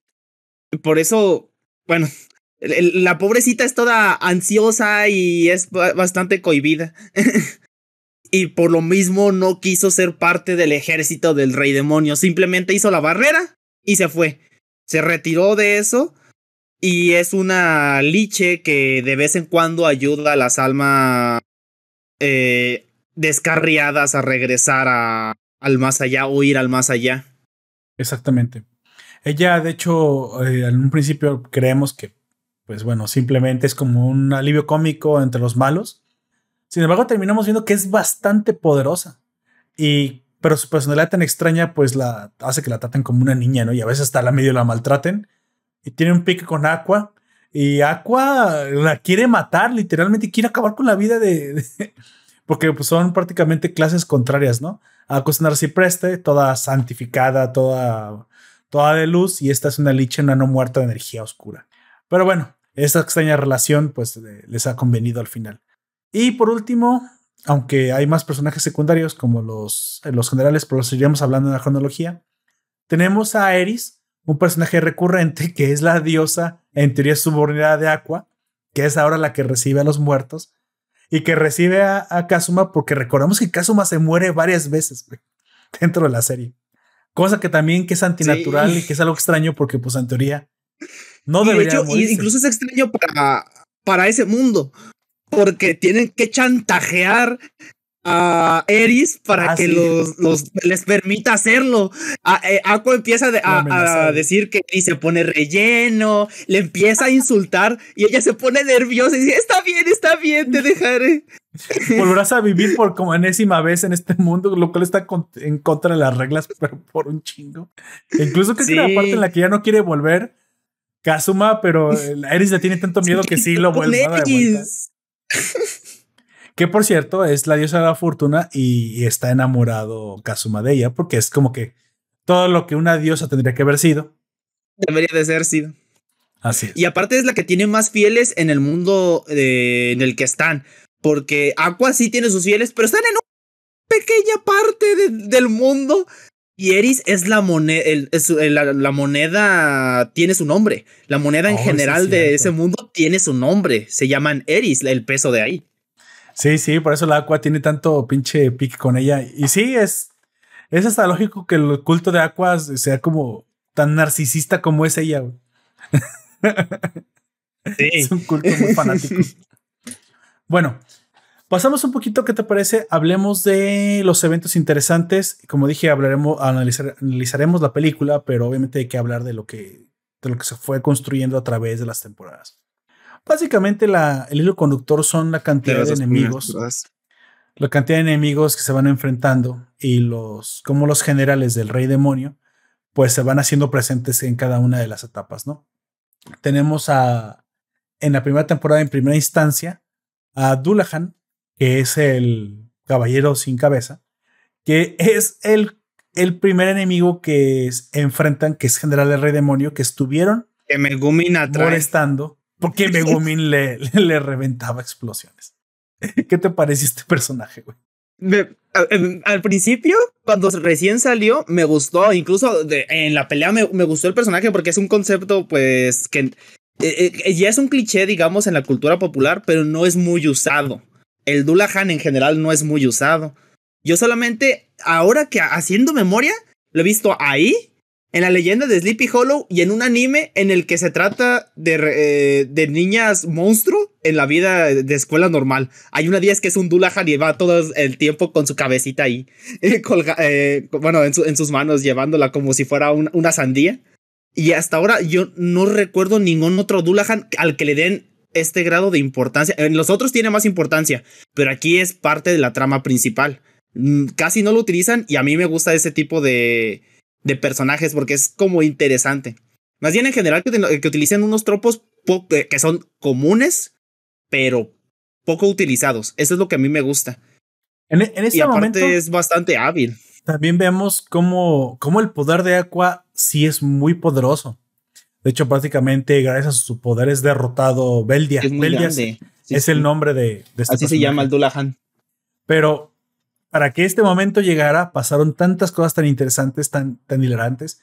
Al final, eh, Aqua eh, puede ayudar para acabar con todos los generales. El problema es poder hacer utilidad, hacer una, un uso que no sea desastroso de las habilidades de Aqua. Básicamente, aquí es donde las, las habilidades de liderazgo y conducción de, pues, Kazuma tendrían que hacerse eh, presentes para es muy que buena estratega y es bastante inteligente. Eso es algo que tenemos que decir sobre Kazuma, porque con los recursos tan limitados que tiene como que son sus compañeras, ha podido hacer estrategias para vencer al Dullahan, para vencer al Destructor, aunque en, en, algunos puntos sus estrategias no nada más las incluyen a ella, sino que a veces incluyen a todo el pueblo. Pero eso sigue siendo, habla mucho mejor de la eh, eh, tan buena estratega, estratega, que es, porque conoce lo que los demás pueden llegar a hacer eh, de una manera bastante rápida. Si él quisiera, en verdad, sí sería un buen aventurero, porque digo, le, le juega en contra su le propia flojera. Su propia flojera, exactamente, su propia mediocridad. Entonces, aquí vemos como por primera vez, al combinarse bien sus habilidades, son capaces de vencer una, una, pues un general del rey demonio, porque aparte recordemos que sus compañeras pues son clases muy altas, son clases avanzadas. Sí. No es cualquier party, güey, no es cualquier grupo, pero otra vez el punto es que siempre le van a salir las cosas con un, recule, o sea, con un efecto secundario mal por, por no haberse puesto a trabajar como equipo. Así es. Esa es uno de los primeros momentos. Obviamente derrotan a Beldia y es, el, la apertura al, a que el rey demonio y sus generales comiencen a ser afectados en la misión que tiene este em, Kazuma. Recordemos que al final se supone que Aqua tiene la condición de que sea su, héroe, su héroe, su personaje heroico, que es Kazuma, el vencedor y, de, que derrote al rey demonio para que ella pueda volver a ser una diosa que es lo que más desea. Sin embargo, pues lo ve a veces muy lejano por la incapacidad de este grupo de ponerse a hacer cosas más allá de, simplemente estar haciendo el tonto, ¿no? Sin embargo, aquí sucede, entonces vemos que, que sí, que sí sigue siendo este el objetivo y que esa serie nos irá llevando a través de estos, supongo, encuentros con los generales de forma pues, completamente, básicamente aleatoria y, e inesperada. Segundo momento, aunque este no es un general, vemos cómo al final de, las, de la primera temporada tenemos el encuentro con el destructor. Hábleme un poquito de, de este personaje o de esta cosa. Esta criatura es, bueno, es como un, es también es un forjado creado por aquel, el Kazuma Zero que es un idiota. Eh, fue una fortaleza de tipo, eh, de tipo arma construida para una civilización nórdica tecnológicamente avanzada. Su forma y movimientos son eh, como los de una araña gigantesca. Y, hay, ni siquiera el pasto alrededor de él se salva. Hay, hay, una escena en la que va pasando un ave volando por encima de él, le lanza un rayo láser y la desintegra. y ya durante ya varios siglos ha vagado, eh, avanzando al azar por todo el continente, pisoteando todo lo que está en su camino y destruyéndolo hasta que llega al pueblo de Axel, bueno, a las orillas del pueblo de Axel, que se convierten en su nuevo, se convierte en su nuevo objetivo. Y no sé, yo tengo la teoría de que más bien es que se acerca donde se aglomera mucha gente, porque dice que ya eh, ha, destruido a innumerables pueblos. Recordemos que el creador es alguien que es conocido como el alquimista. ¿Te acuerdas que ese es el nombre que le dan? El alquimista. no sabemos su nombre, es eh, es su, título, vamos a decirlo así. El título que tiene es el alquimista. Y básicamente ya al final de su vida se vuelve como loco y crea esta... Bueno, no, no se vuelve loco, se, vuelve como, como que se frustra, como que simplemente eh, deja de lado el, objetivo primero que él tenía, que era ser heroico y derrotar al rey demonio. En algún momento decide que pues, él simplemente es un narcisista sin, sin muchas ganas de ayudar a nadie ni hacer muchas cosas. Él dice, ¿a quién engaño? Soy un, soy un hikikomori también y haré cosas y no me esforzaré mucho. A, cuál le gusta agarrar de ese tipo de vatos para aventarlos al nuevo mundo por alguna razón? De, de Mitsurugi no sabemos de él nada. Pero no dudo que también sea. Hay algo raro, ¿ah? Un hikikomori. Sí, un hikikomori que lo aventó ahí. La diferencia entre el alquimista y Kazuma es que Mitsurugi sí se determinó y sí fue, está siguiendo su misión principal. Pero sí tiene como que complejo de caballero blanco, ¿no te das cuenta? Sí, ese Mitsurugi también. Sí, también tiene. Eso es lo raro que tiene en su cabeza de que quiere ayudar aunque no sea necesario que ayudar. Entonces, eh, este alquimista crea la supuestamente esta arma por encargo de una, de una nación, de esa nación nórdica. pero yo, ¿cómo lo voy a hacer? Porque supuestamente su poder era poder crear lo que fuera. Tenía esta, eh, como sacar de su imaginación cosas. Pero al final yo creo que también se deschavetó, no sé, se volvió loco, frustrado y dejó que anduviera la máquina. O simplemente no la pudo controlar y, acabó con todo mientras él... La dejó sus anchas. Mientras él perdía la cordura, ¿no? Está muy raro ese, ese, sí, como que era demasiado todo lo que él creaba para él mismo porque si te das cuenta, ninguna de sus creaciones después de que las hacía le, obedecían. Los dragones carmesí empezaron a hacer su desmadre aparte. Ah, creó la raza de Begumin, sí es cierto, también. Sí, el destructor de magos tampoco no le hacía caso y por eso tuvieron que sellarlo. La novia robótica que se hizo se, eh, se convirtió en una bestia eh, sadomasoquista que le gustaba dominar. El gorila me empezó a destruir las ruinas y el destructor de lo, durante siglos estuvo asediando muchas ciudades. Por eso digo, ese es un idiota, un pendejo que no sabía ni qué hacer con su vida ya. Yo nada más quiero decir que en, esta, en este episodio que ya es el último o de los últimos de la primera temporada, eh, Megumin dice, pero es un robot, yo quiero un robot, está súper chido. Y toda Aqua como mamá, no te preocupes, yo te voy a construir un robot con cartones de leche. Y piensas que es como que un comentario random. Y regresan a la mansión y literalmente está, está transformando un robot, un transformer, güey, con cartones de leche. Por lo menos cumple sus promesas hacia Megumi. es que, como hasta, hasta Kazuma, güey, esto está ridículo, como un. Pues sí. Ya sí. Sí, está haciendo un robot con cartones de leche y es algo que tú como, como espectador lo agradeces porque es esta clase como de, de humor sacado de contexto, mm, sutil, este, ridículo, eh, fuera de lugar, que a mí me gusta mucho cuando los japoneses lo saben implementar. Sí. Y lo saben implementar muy bien, güey. Muy, muy, muy bien. Y a su vez también mm, no, nos dicen algo de lo que a lo mejor nosotros nos, nos, ya nos habríamos dado cuenta al ver la serie, de que sí son capaces, son muy capaces, pero necesitan motivación. El grupo de Kazuma necesita una motivación de verdad y de eso se da cuenta la secretaria del gremio. Y contrata a una muchachita para que le esté subiendo el ego a, al Kazuma. Sí, es cierto. Pero esto, esto ya pasa creo que en la segunda temporada, ¿no?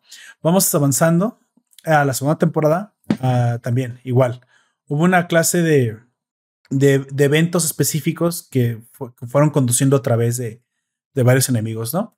Tenemos ya el. Ya conocemos hasta este momento dos generales de, del Rey Demonio. Antes de avanzar con eso, eh, yo, quiero decir algo que fue. Es el principio de la primera temporada. que son las consecuencias de haber destruido al destructor. Eh, llevaron el núcleo hacia otro lado que destruye la casa de un noble, que por suerte no había nadie ahí. Y a Kastuma lo empieza a perseguir la ley. sí. Sí, él se hace responsable, según esto, de, de eso. Él, sí hizo y ahora es un terrorista en este mundo, güey. es un terrorista. Y lo encarcelan.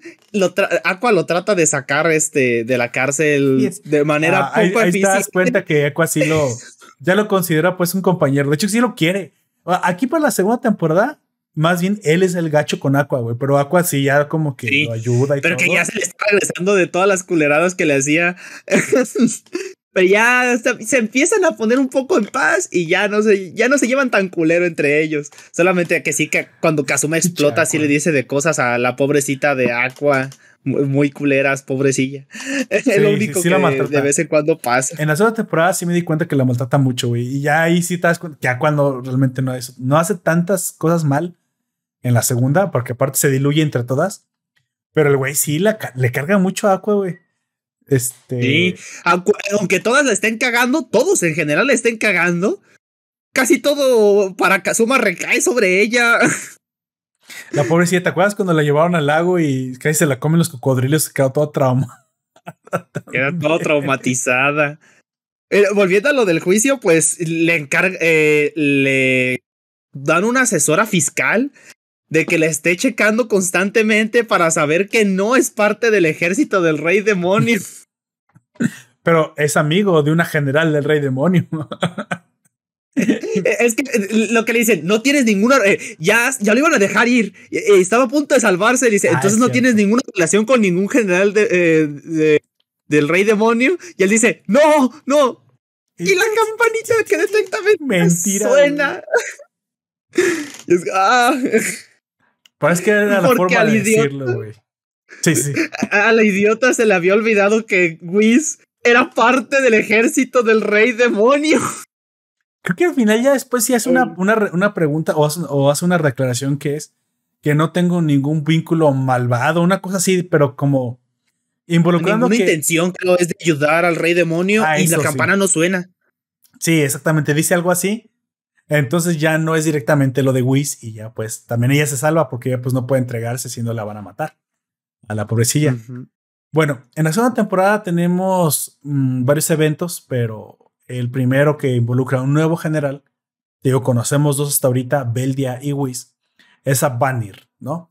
Vanir es un personaje muy extraño, que es un general que usa una clase como de máscara eh, blanquinegra, pero él eh, parece ser que se cansó de ser general del rey demonio y ahora simplemente... ya quiere suicidarse, pero se quiere ir a lo grande. Eso es lo que dice. Se quiere ir a lo grande haciendo una mazmorra completa y que cuando llegaran los, eh, después de, haber muchas pérdidas de parte de los aventureros, llegaran a él, lo derrotaran y al morir eh, detrás de él en el tesoro habría un, sigue intentando. Eso me cagó de risa. Dije, no mames. ¡Qué frustración! Quiere causarle frustración a la gente, exactamente. Él no quiere eh, conquistar el mundo, él solamente quiere causarle frustración a la gente y hacerle bromas muy pesadas. Y pues bueno, en algún momento termina siendo el, un socio de comercial de Wiz. De Wiz. que hasta que llega Vanir, ella deja de perder dinero de verdad. sí, es cierto. Y incluso comienza a hacer negocios con Kazuma, ofreciéndole alguna manera de, de vender su conocimiento japonés con objetos de su mundo y le ofrece negocios y, Está, muy interesante. 300 millones de Eris es lo que le ofrece a cambio de hacer el trato con él. O comprar los derechos de autor de sus, de sus eh, inventos. Pero aquí también vemos que siempre Aqua tiene alguna clase de pique con los generales, güey. O sea, como que hay algo en ella que le. Que hace, Whis muchas veces trata de matarla activamente, otras es accidental, pobrecita. pero con Vanir, eh, como Vanir es más activo, no se deja de ella y hay una rivalidad en la que de verdad empiezan a pelear entre ellos de manera más agresiva. Ahora también tengo la idea de que muy probablemente Aqua está inmortal, güey, porque, o sea, es que no me sorprendería, güey. muy pendeja. Pues es probable que... pero no, no, no sabré decirte si inmortal porque Tampoco sabemos qué le pasa a los objetos que se llevan los héroes al otro mundo cuando ellos desaparecen. Si matan a Kazuma, a lo mejor ella desaparece también. Oh, no, pero murió Kazuma. pero lo trajo, güey. O sea, no, ella se queda allá. Me refiero que, que lo maten definitivamente. Porque él lo puede revivir porque quedan sus restos. Si lo desintegran, ¿qué le pasa a ella? Bueno, pero es que lo pudo resucitar, pero ya estaba muerto. Es decir, el acto de morir no desaparece a, más bien ella se queda ahí en ese mundo para siempre, güey. Bueno, sí, se quedaría encerrada. Ya, no volvería. Eternamente porque es, es inmortal, como tú dices. Buen punto. Pues sabemos que es inmortal porque no envejece, eso sí. Pero no sé si es inmortal incluso indestructible. O sea, no sabemos qué pedo con Aqua tampoco. Solo que está muy pendeja y es muy poderosa y no sabe usar su poder. Ah, bueno, ¿sabes que sí? Sí, puede, sí podría regresar. Sí, ¿cómo sí podría morir? ¿No recuerdas que en la segunda temporada vemos que su poder viene de sus fieles? Mm, Tal vez desaparece si la dejan de adorar. No creo que desaparezca, simplemente pierde sus poderes y se convertirá en una humana. Normal. Común. Sí. Sí, sí, sí. y, aparte, tampoco nunca, no se quedaría permanentemente en el otro mundo. Aunque Kazuma ya desaparezca y ya no quiera volver. Irían por ella, tal vez, ¿no? No, Mitsurugi, él sí, no, Mitsurugi sí está. Él sí está. y él sí puede derrotar al rey demonio, güey. Él sí podría derrotar al rey demonio. Si Katsuma vale verga y se va y ya no. Eh, y ella se queda ahí, se va a quedar durante un tiempo ahí encerrada hasta que Mitsurugi o algún otro héroe, porque mm, a lo que sabemos ahorita nada más hay tres héroes que nosotros conocemos pero miles de japoneses mueren todos los días, así de que es muy probable que haya muchos más héroes que no conocemos. Es posible. En algún momento se iría porque la condición para que ella regrese es que se muera el rey demonio. Aunque Esa es la única condición. El más famoso es Mitsurugi, güey. Te dicen que él es el, más, famoso. Es Mitsurugi. Entonces, si hay más, no son tan poderosos tampoco. Y la pinche espada de Mitsurugi es la que se ha dado el trabajo. O sea, esa espada podría matar al rey demonio. En teoría. Pero bueno, el punto es que eh, esta, esta Aqua tiene que elegir al peor aventurero para ir a hacer las cosas. Pero aparte, le comienza a gustar estar en este pinche grupo. Es que ese es el pedo de Aqua también. Le, empieza a gustar también tirar la hueva y no hacer nada. y solamente hasta que Kazuma dice que él ya no quiere ir, es cuando se da cuenta como de espera, si no lo hace yo no regreso, yo sí quiero regresar en algún momento. Sí. Es, se contagia esta vale también madre. Sí.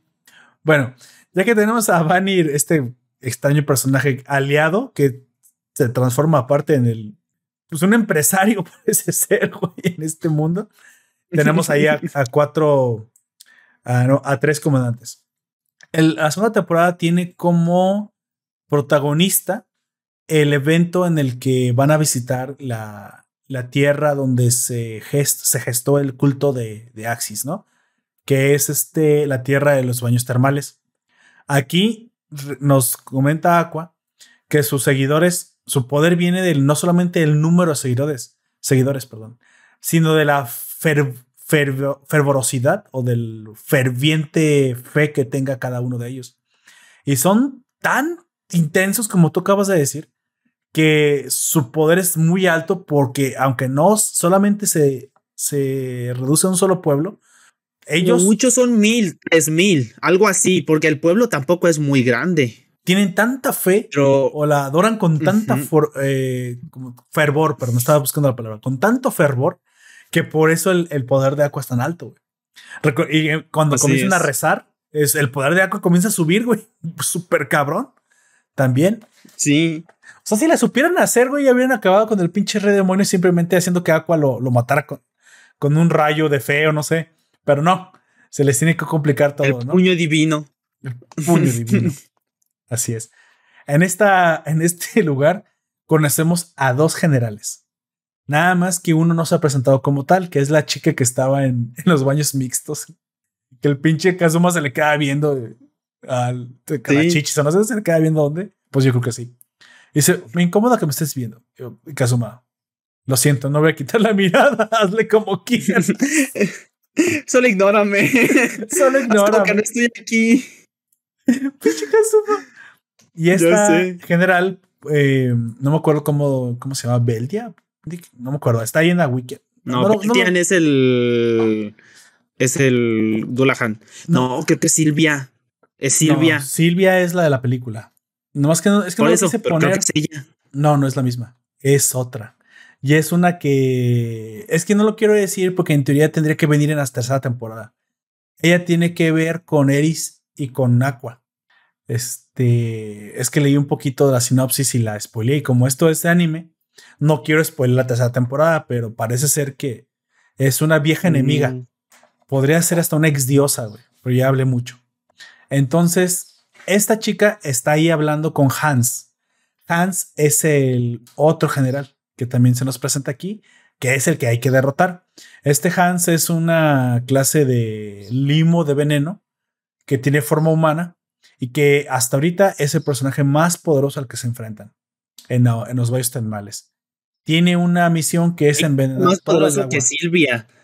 Incluso es más poderoso que Silvia. Yo creo que sí. Yo, este, porque bueno, mucha gente tiene, eh, piensa igual que esta, eh, que Kazuma creo que es quien lo dice que los, no, que Megumi, creo que es Megumi la que dice que los slimes son el, el monstruo más débil.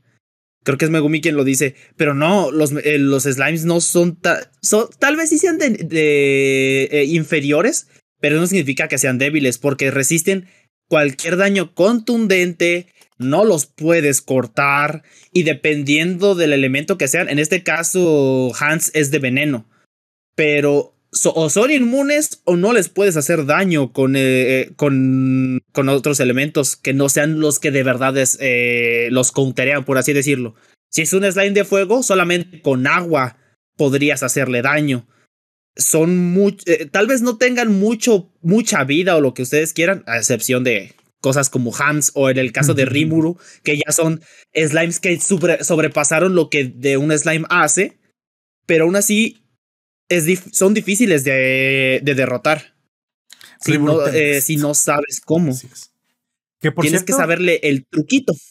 Ya voy en la segunda temporada.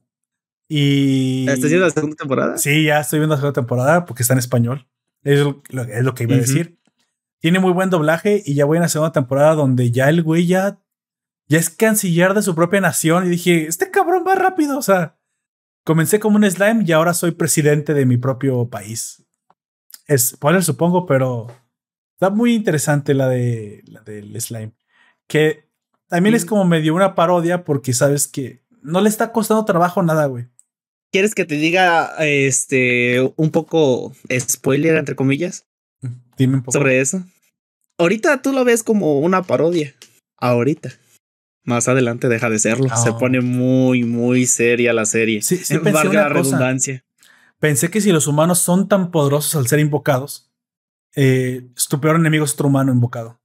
Básicamente. Y no, no debe ser el único que tiene estas ventajas.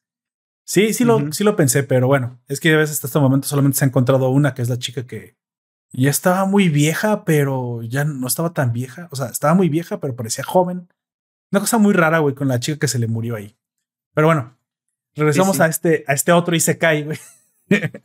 este Isekai de, de, de comedia. Entonces aquí Hans es el, el general que sí les pone bastante, bastante para chayotes. Y en algún momento Kazuma tiene que tomar una decisión, ¿no? Que es sacrificarse eh, le pregunta a Aqua que si en, dado caso de que solo queden sus restos óseos, sería capaz de devolver la vida y dice que sí, mientras no se disuelvan. Entonces ah, se avienta una apuesta porque ve que dentro de este slime los restos óseos no se disuelven. ya que ya se había comido un viejito y pues seguían ahí los, los huesitos. Entonces, este se deja tragar por el slime para como distraerlo en lo que Aqua le hace un ataque con toda la fe de sus súbditos y termina pues derrotándolo. Eh, ¿No te escucho, amigo? ¿Te muteaste? Ya, perdón, es que se me desconectaron los, eh, se me apagaron los ah. audífonos y tuve que conectar esto. Y si no, no me silenciaba, se me olvidó que me había silenciado, te vas a escuchar a ti mismo. ah, ya. Ya, ya, ya. Bueno, y aquí, pues bueno, tenemos más eventos, pero a grandes rasgos, la primera y segunda temporada eh, abarcan estos, esos enemigos, ¿no? Para la película, que ahora sí es lo que nos, nos compete, básicamente es como si fuera una mini temporada de dos, tres capítulos juntos, en los que la misión que les llegan o que, o que se les asigna es básicamente ir a echarle la mano al pueblo de los demonios carmesí. ¿Por qué? Dado, dado que los demonios carmesí te dicen en un momento como, como referencia random que de donde viene Megumin son un pueblo muy poderoso, da la casualidad que aquí que se comienzan a poner un poquito más series, donde comienzan a retomarse ciertos datos que te habían referenciado antes, pues se terminan consolidando en, en un evento, ¿no? No solamente si existen, son de lo más poderoso que hay, y aparte el rey demonio los tiene en consideración, es decir, él piensa que esta raza podría ser problemática para él en un futuro. Bueno, no lo dicen en ningún lado, pero supongamos que eso es lo que piensa. Porque de verdad tienen la capacidad de, de arrasar con ejércitos enteros. Que es por eso que Silvia no habría podido acercarse antes. Porque están tan rotos, la palabra correcta es esa, están tan rotos, están tan sobrepoder, eh, tienen tanto poder que no, ni siquiera se les pueden acercar.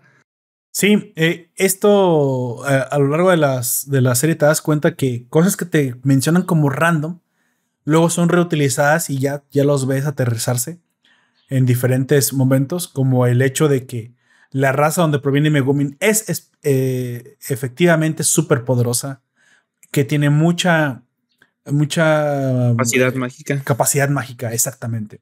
Entonces, va con Jun Jun a su pueblo natal y encuentra, pues bueno, al jefe, a mucha gente que la reconoce, que las reconoce de chicas, amigas de la escuela y se dan cuenta que este pueblo está bajo asedio por, por Silvia, una general quimera del ejército del rey demonio, cuya misión es arrasar con este pueblo antes de que los demonios carmesí sean un problema para el rey demonio. Ya que al parecer el rey demonio ha entrado otra vez como en actividad y quiere, pues ahora sí de una vez por todas, controlar el mundo, eso es más o menos lo que se supone. Sin embargo, durante la primera parte de la película, vemos cómo visitan la casa de Megumin y vemos que es extremadamente pobre, güey. Pero extrema, o sea, vive en la pobreza extrema, güey. Sí. al, principio de la primera temporada, cuando se encuentran por primera vez con Jun Jun, ella dice que le, le, quitaba los almuerzos y que era de vida o muerte. Y, ahí piensas, ah, es un chiste. No, no era exacto, chiste. Exacto, sí, pues era de vida o muerte. Pues claro, güey, no le daban de comer. No tiene lo que comer la pobrecita. Es este, se me hizo muy raro, no sé si fue alguna referencia a algo, pero em, sí, definitivamente fue muy extraño ver cómo pues, la familia de Megumin es tan, tan, este, tan pobre. Y entonces tú pensarías, bueno, pero Megumin pues debería estar enfocado en ser una gran maga y ganar dinero. Pero a cambio de eso, su narcisismo hace que le valga madre y ella desea solo hacer, solo hacer magia de explosión. Eso no ayuda a nadie, no importa. Solo hacer magia de explosión solamente a ella misma, a sus deseos. Ahora, dado que Kazuma tiene unos negocios pendientes con Vanir, güey, es muy posiblemente un futuro millonario por vender los derechos de sus inventos. Así que, pues, los papás, güey, como buenos papás de rancho, dicen, pues, de aquí somos. Yerno, yerno este rico, vamos a casar esta cobrona con el yerno. y los hacen dormir en la misma, en el mismo cuarto. La mamá, como que el papá tampoco estaba muy de acuerdo, por eso los manda a dormir a todos, a Aqua, Darnes, a su hermanita, al, al, papá de Megumin que se parece a Yotaro, a todos los duerme y los encierra eh, con un solo futón a Kazuma y a Megumin. Y con un chingo de frío, así que se tienen que, que juntar. lo, del, frío, eso lo hizo Kazuma para que no se le escapara otra vez. Esto lo hace él. Porque ah, lo hacen dos veces y la primera se le escapa a Megumi. Es que la primera tiene como un poco de. Sí le da como un golpe moral, ¿no? Pues la segunda ya el güey, nada, me vale madre lo que voy a pasar y le tapa la ventana con hielo, güey. Pero luego, güey, finge que realmente no es que él quiera, güey, que. Pero ves la pinche ventana tapada con hielo y. ¡Ahora, cabrón! Entonces, ahora quieres abusar de mí. Y ya cuando ve que sí, ahora sale Megumi de. Ah, pues ahora sí, hazte hombrecito. Y ahora se la voltea, güey. Y el Kazuma se pone súper nervioso. La Megumin era más todavía que él, cabrón. Así, pues bueno, vamos a ver si sí tienes, como dice Darkness, vamos a ver si tienes lo que se me, lo que se necesita para llegar hasta el final. Como que también ya esos eventos se habían pasado con Darkness y como que este güey al final se le hace, se le hace cuscus, güey, con las mujeres. Eso ahí te das cuenta que sí le tira la onda a Megumin también, güey. Bueno, cuando ya íbamos a tener la primera escena hentai del, de la serie, pues llega Silvia. llega Silvia para darnos otra escena, pues echi. Así que, pues bueno, unas por otras. Y termina seduciendo a Kazuma y Kazuma, pues se deja seducir. Este, por. Bien sacrificado nuestro compa. Por Silvia y sus grandes razones. Porque aparte está llena de, de fanservice esta película. pero en general toda la serie. Pero genuinamente le interesa a Kazuma como que, no sé, güey.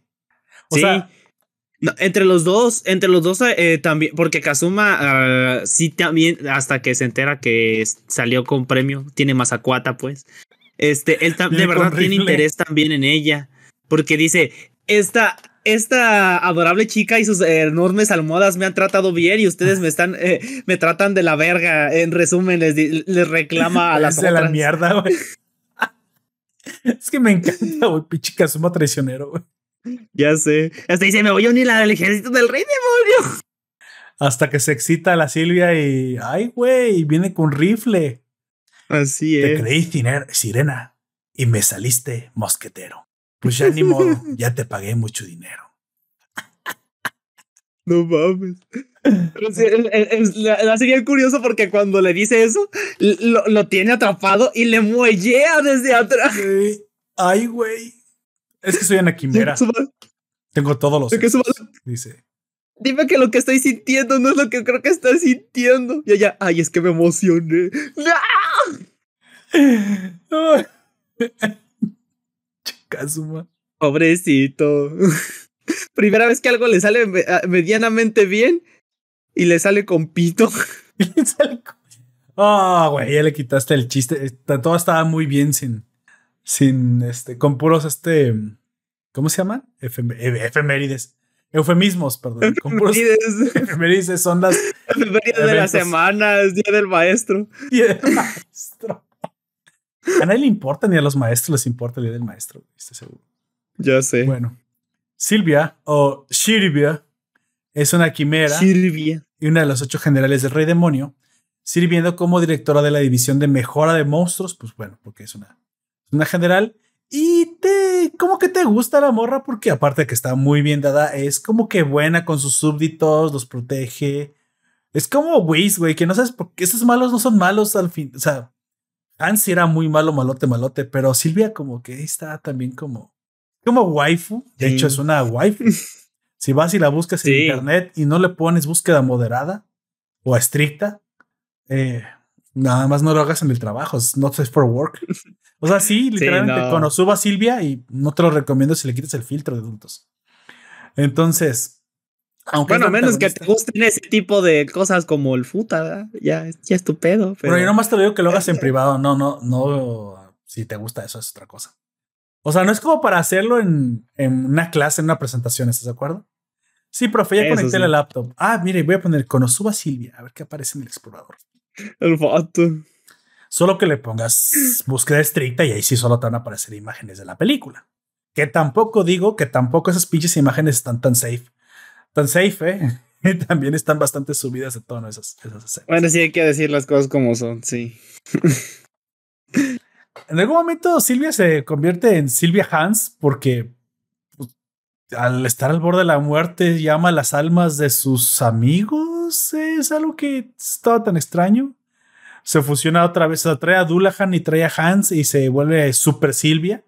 Super Silvia con, con Kazuma, porque...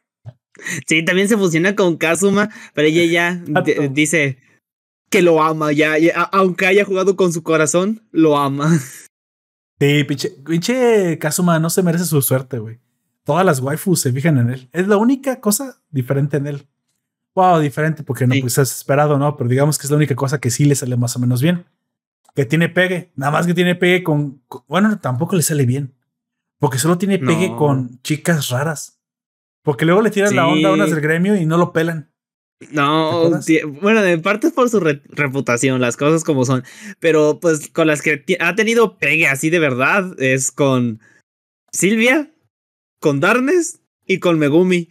Y en una medida mucho más pequeñita con Yun Porque Yun sí lo considera un amigo de verdad y él, sí la considera a ella una amiga de verdad. A diferencia que los demás nomás es, nomás es una conocida. Porque cuando todos dicen, no, e, ella es, ella es nueva en el grupo, el único que no dice nada es Kazuma, porque y aparte creo que incluso dice que sí cuando para seguirle la mentira. Por eso. Sí, cierto. Bueno, son raras, pero están bien, están bien hechas. bueno, también por ahí hay una chica que, bueno, en un principio la conocimos, que es la, la, ladrona, ¿te acuerdas? La que le enseña el. Ah, el Chris también, sí. Por sí también dije, en un principio pensé que se le iba a unir, pero dije, no, es que es medio competente. Entonces la, la idea no es que sean competentes. eso no. Entonces no se le puede unir. Pero también es un desastre. O sea, sí tiene sus pegues el pinche Konosuba, güey. El pinche Kazuma, perdón. Kazuma. Al final, pues ya, ya sabes, ¿no? Este sale aquí. Solo quiero recordar que los inventos del primer, digamos, héroe, el viajero, el alquimista, siguen, el alquimista siguen siendo importantes hasta el día de hoy. Vemos que en, en la aldea de los demonios carmesí hay un arma. De hecho, había la leyenda de que había un arma mm. súper poderosa. Y el pinche Kazuma se da cuenta que el arma está detrás de una pared que tiene, está cifrada con un código de PlayStation, güey. no, de Konami, el código Konami, arriba, arriba, abajo, abajo, izquierda, derecha, izquierda, derecha, AB, start. Ah, cabrón, ¿te lo sabes? sí, lo sé. Es así como que. Es cultura general. Cultura general, así es. Como IDDQD. ¿Sabes qué era IDDQD? Ah, ¿verdad? Era el, el, código en Doom para hacerte inmortal. Ah, sí es cierto. Y en, por ejemplo, en Duke Nukem es, es DN, DN Weapons. Ya no, ay, güey, ya no me acuerdo. Pero me sabía todos los códigos de Doom y, y Duke Nukem. También, también, también hay cultura general, güey pero más, más viejita. Bueno, dije PlayStation porque es donde más había en ese momento. Aparte las.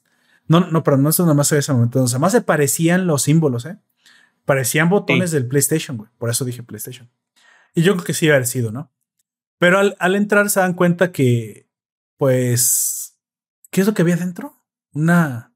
Es como una serpiente, que es el. Es el, el arma, el matamagos. Exactamente. Sí, era como exactamente, se le llamaba matamagos.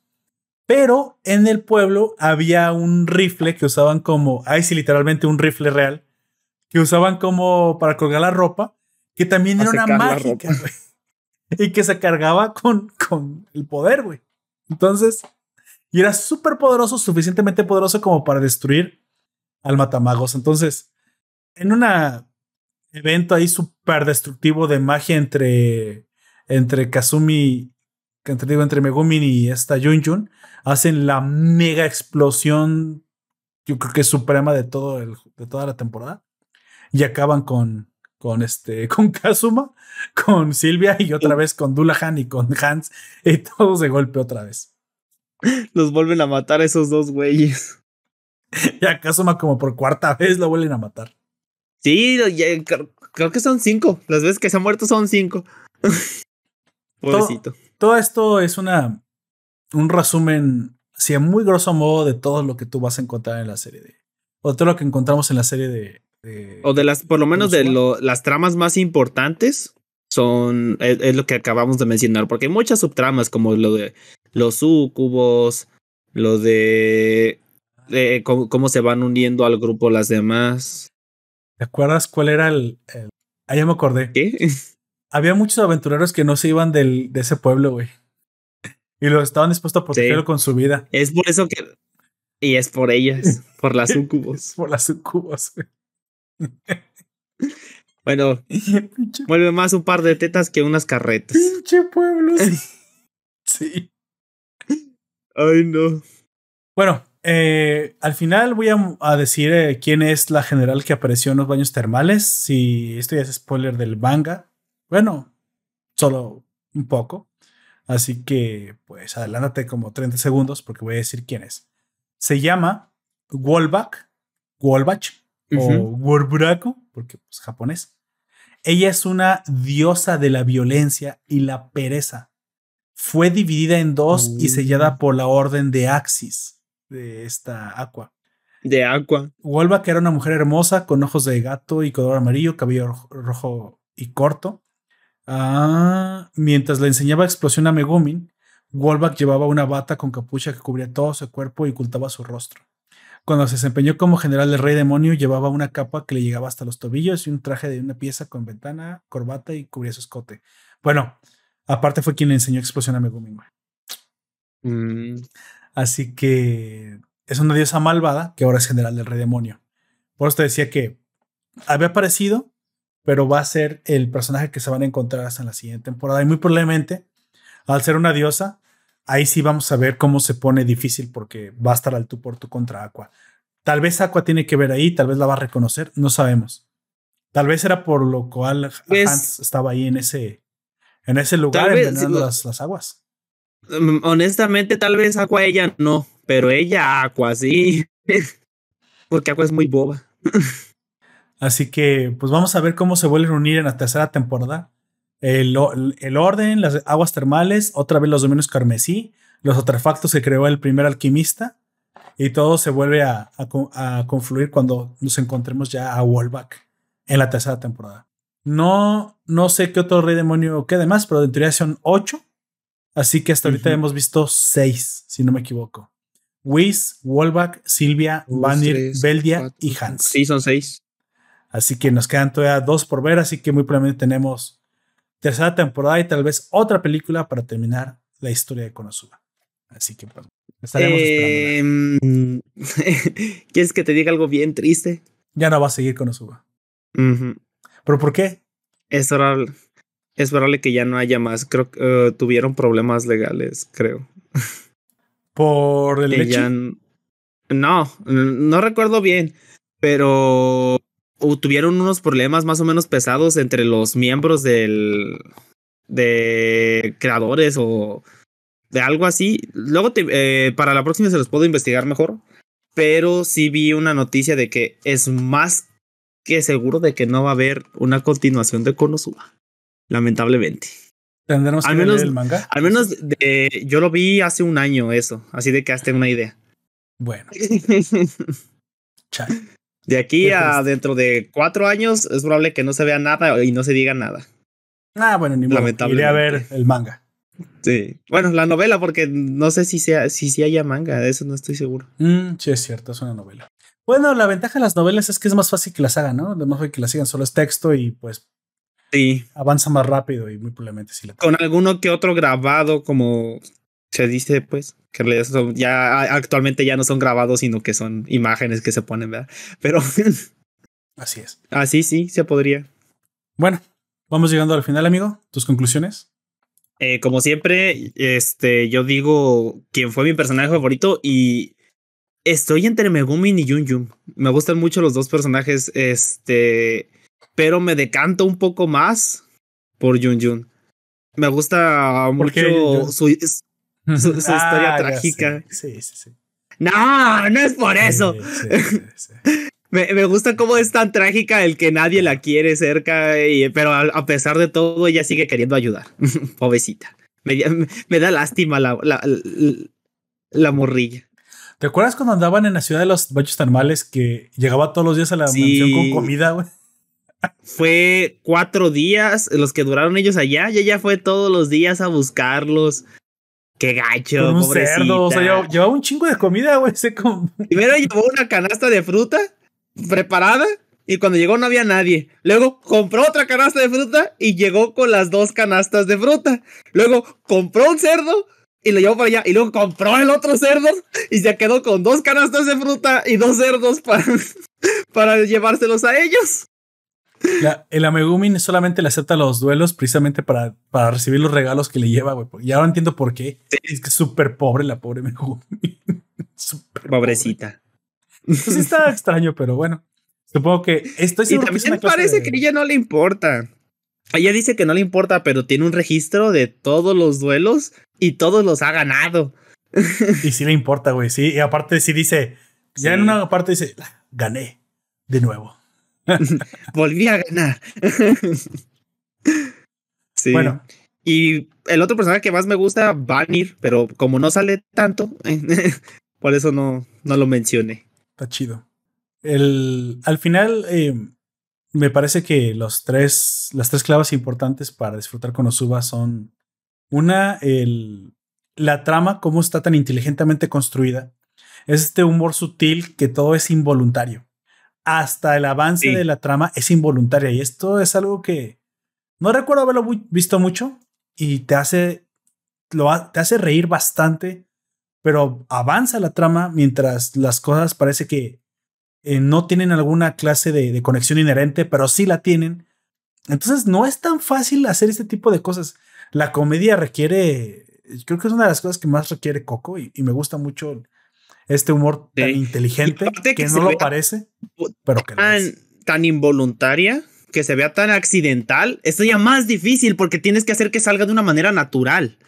Desde el opening con eh, hasta las caras que hacen, todo, o sea, es Konosuba tiene ese, ese feeling de estar viendo algo que es demasiado random, pero que no lo es al final. Sí, y esto, esto tiene su mérito. Dos, las waifus. Las waifus de Konosuba son, o sea, tiene leche y obviamente esto nos va a gustar a los hombres y, y tiene uno, uno que otro capítulo muy, muy subido de tono. Y muy probablemente esto fue lo que habilitó tanto pinche hentai que hay de Konosuba, porque lo hay sí, hay demasiado.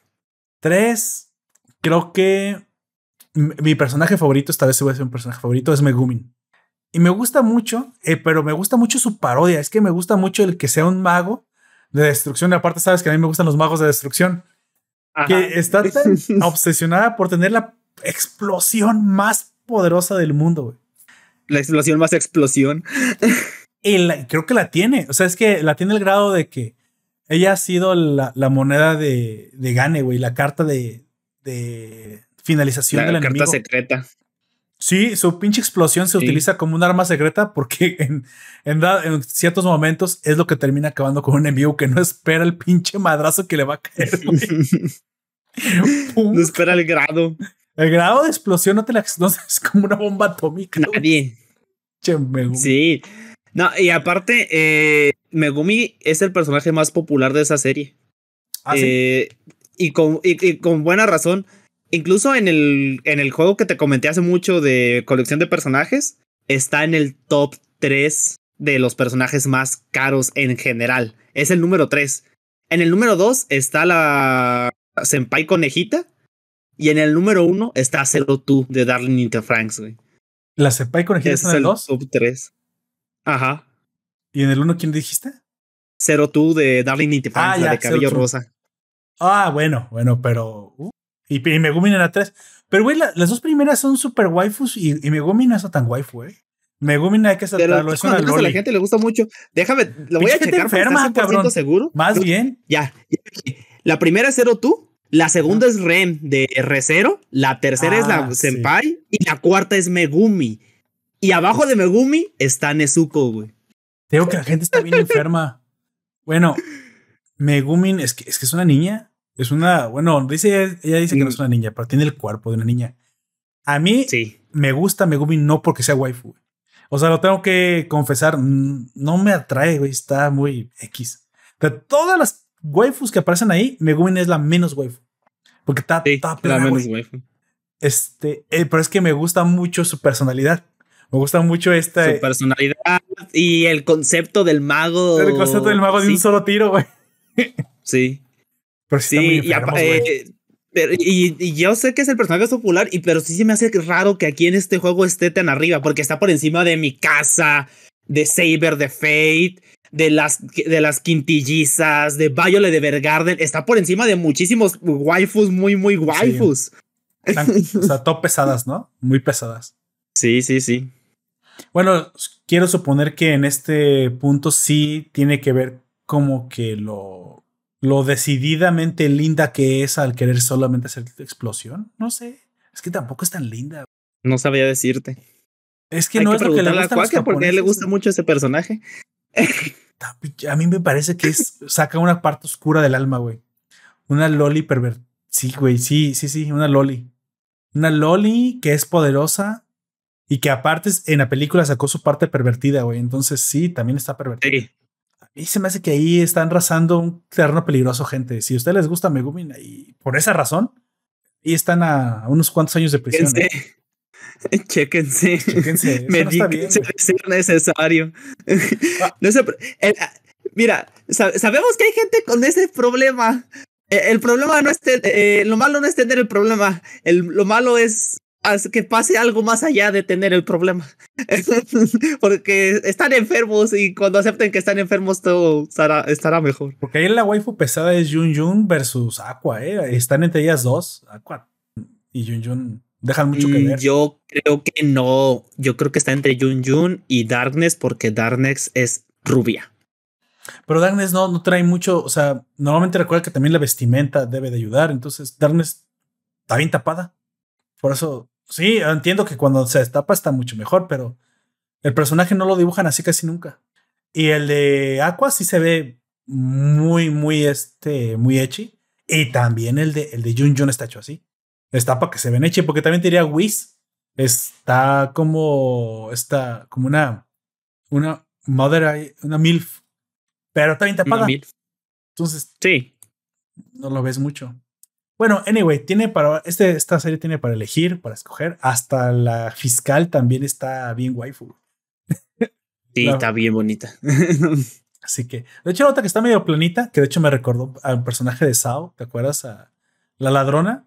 ¿No te dio la impresión que se parecía a la francotiradora de Sao? Ah, sí es cierto. Me daba, un aire, ¿eh? a Shion. A Shion. Se llama Shion. Sí, sí, sí. Sí. De hecho, sí es cierto. Pero está muy planita. O sea, a mí, a mí no me gustan las planitas. O sea, pues, ¿qué, te diga? No me gustan. No me gusta. Por eso ya estoy, estoy seguro que estoy bien de mi cabeza, güey. No me gustan las lolis. no me gustan. No me atraen. Por eso, genuinamente, Megumi me gusta por, el personaje. Me gusta que sea una maga de. En un juego de peleas la agarraría ella, güey, para dejar caer la explosión. El putazote. Ahora que si quiero un eye candy ahí, pues agarraría Aqua. Pero sí me molesta que sea tan pendeja. Eso sí, definitivamente. Sí, es, eh, es hasta, hasta, desesperante lo, lo boba que puede llegar a ser. Lo chillona que es, güey. Es que es muy chillona. Y creo que es peor todavía. Lo de, que sea tonta no me molestaba tanto. Pues le hicieron extremadamente llorona. Y eso sí, a mí me jode bastante que sea tan llorona. No me gusta.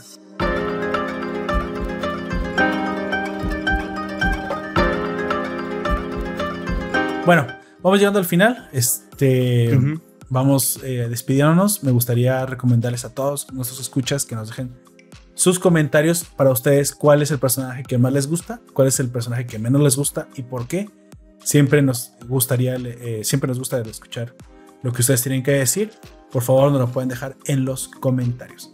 También te doy, te doy este, las gracias a ti, escucha que nos descargas semana a semana. Sin ti esto no podría ser posible.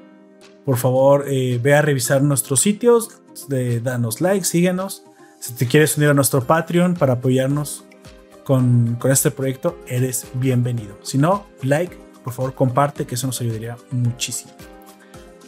Pues bueno, al final todo está siempre en la descripción de esta publicación, en el vínculo único que tenemos en, en los comentarios.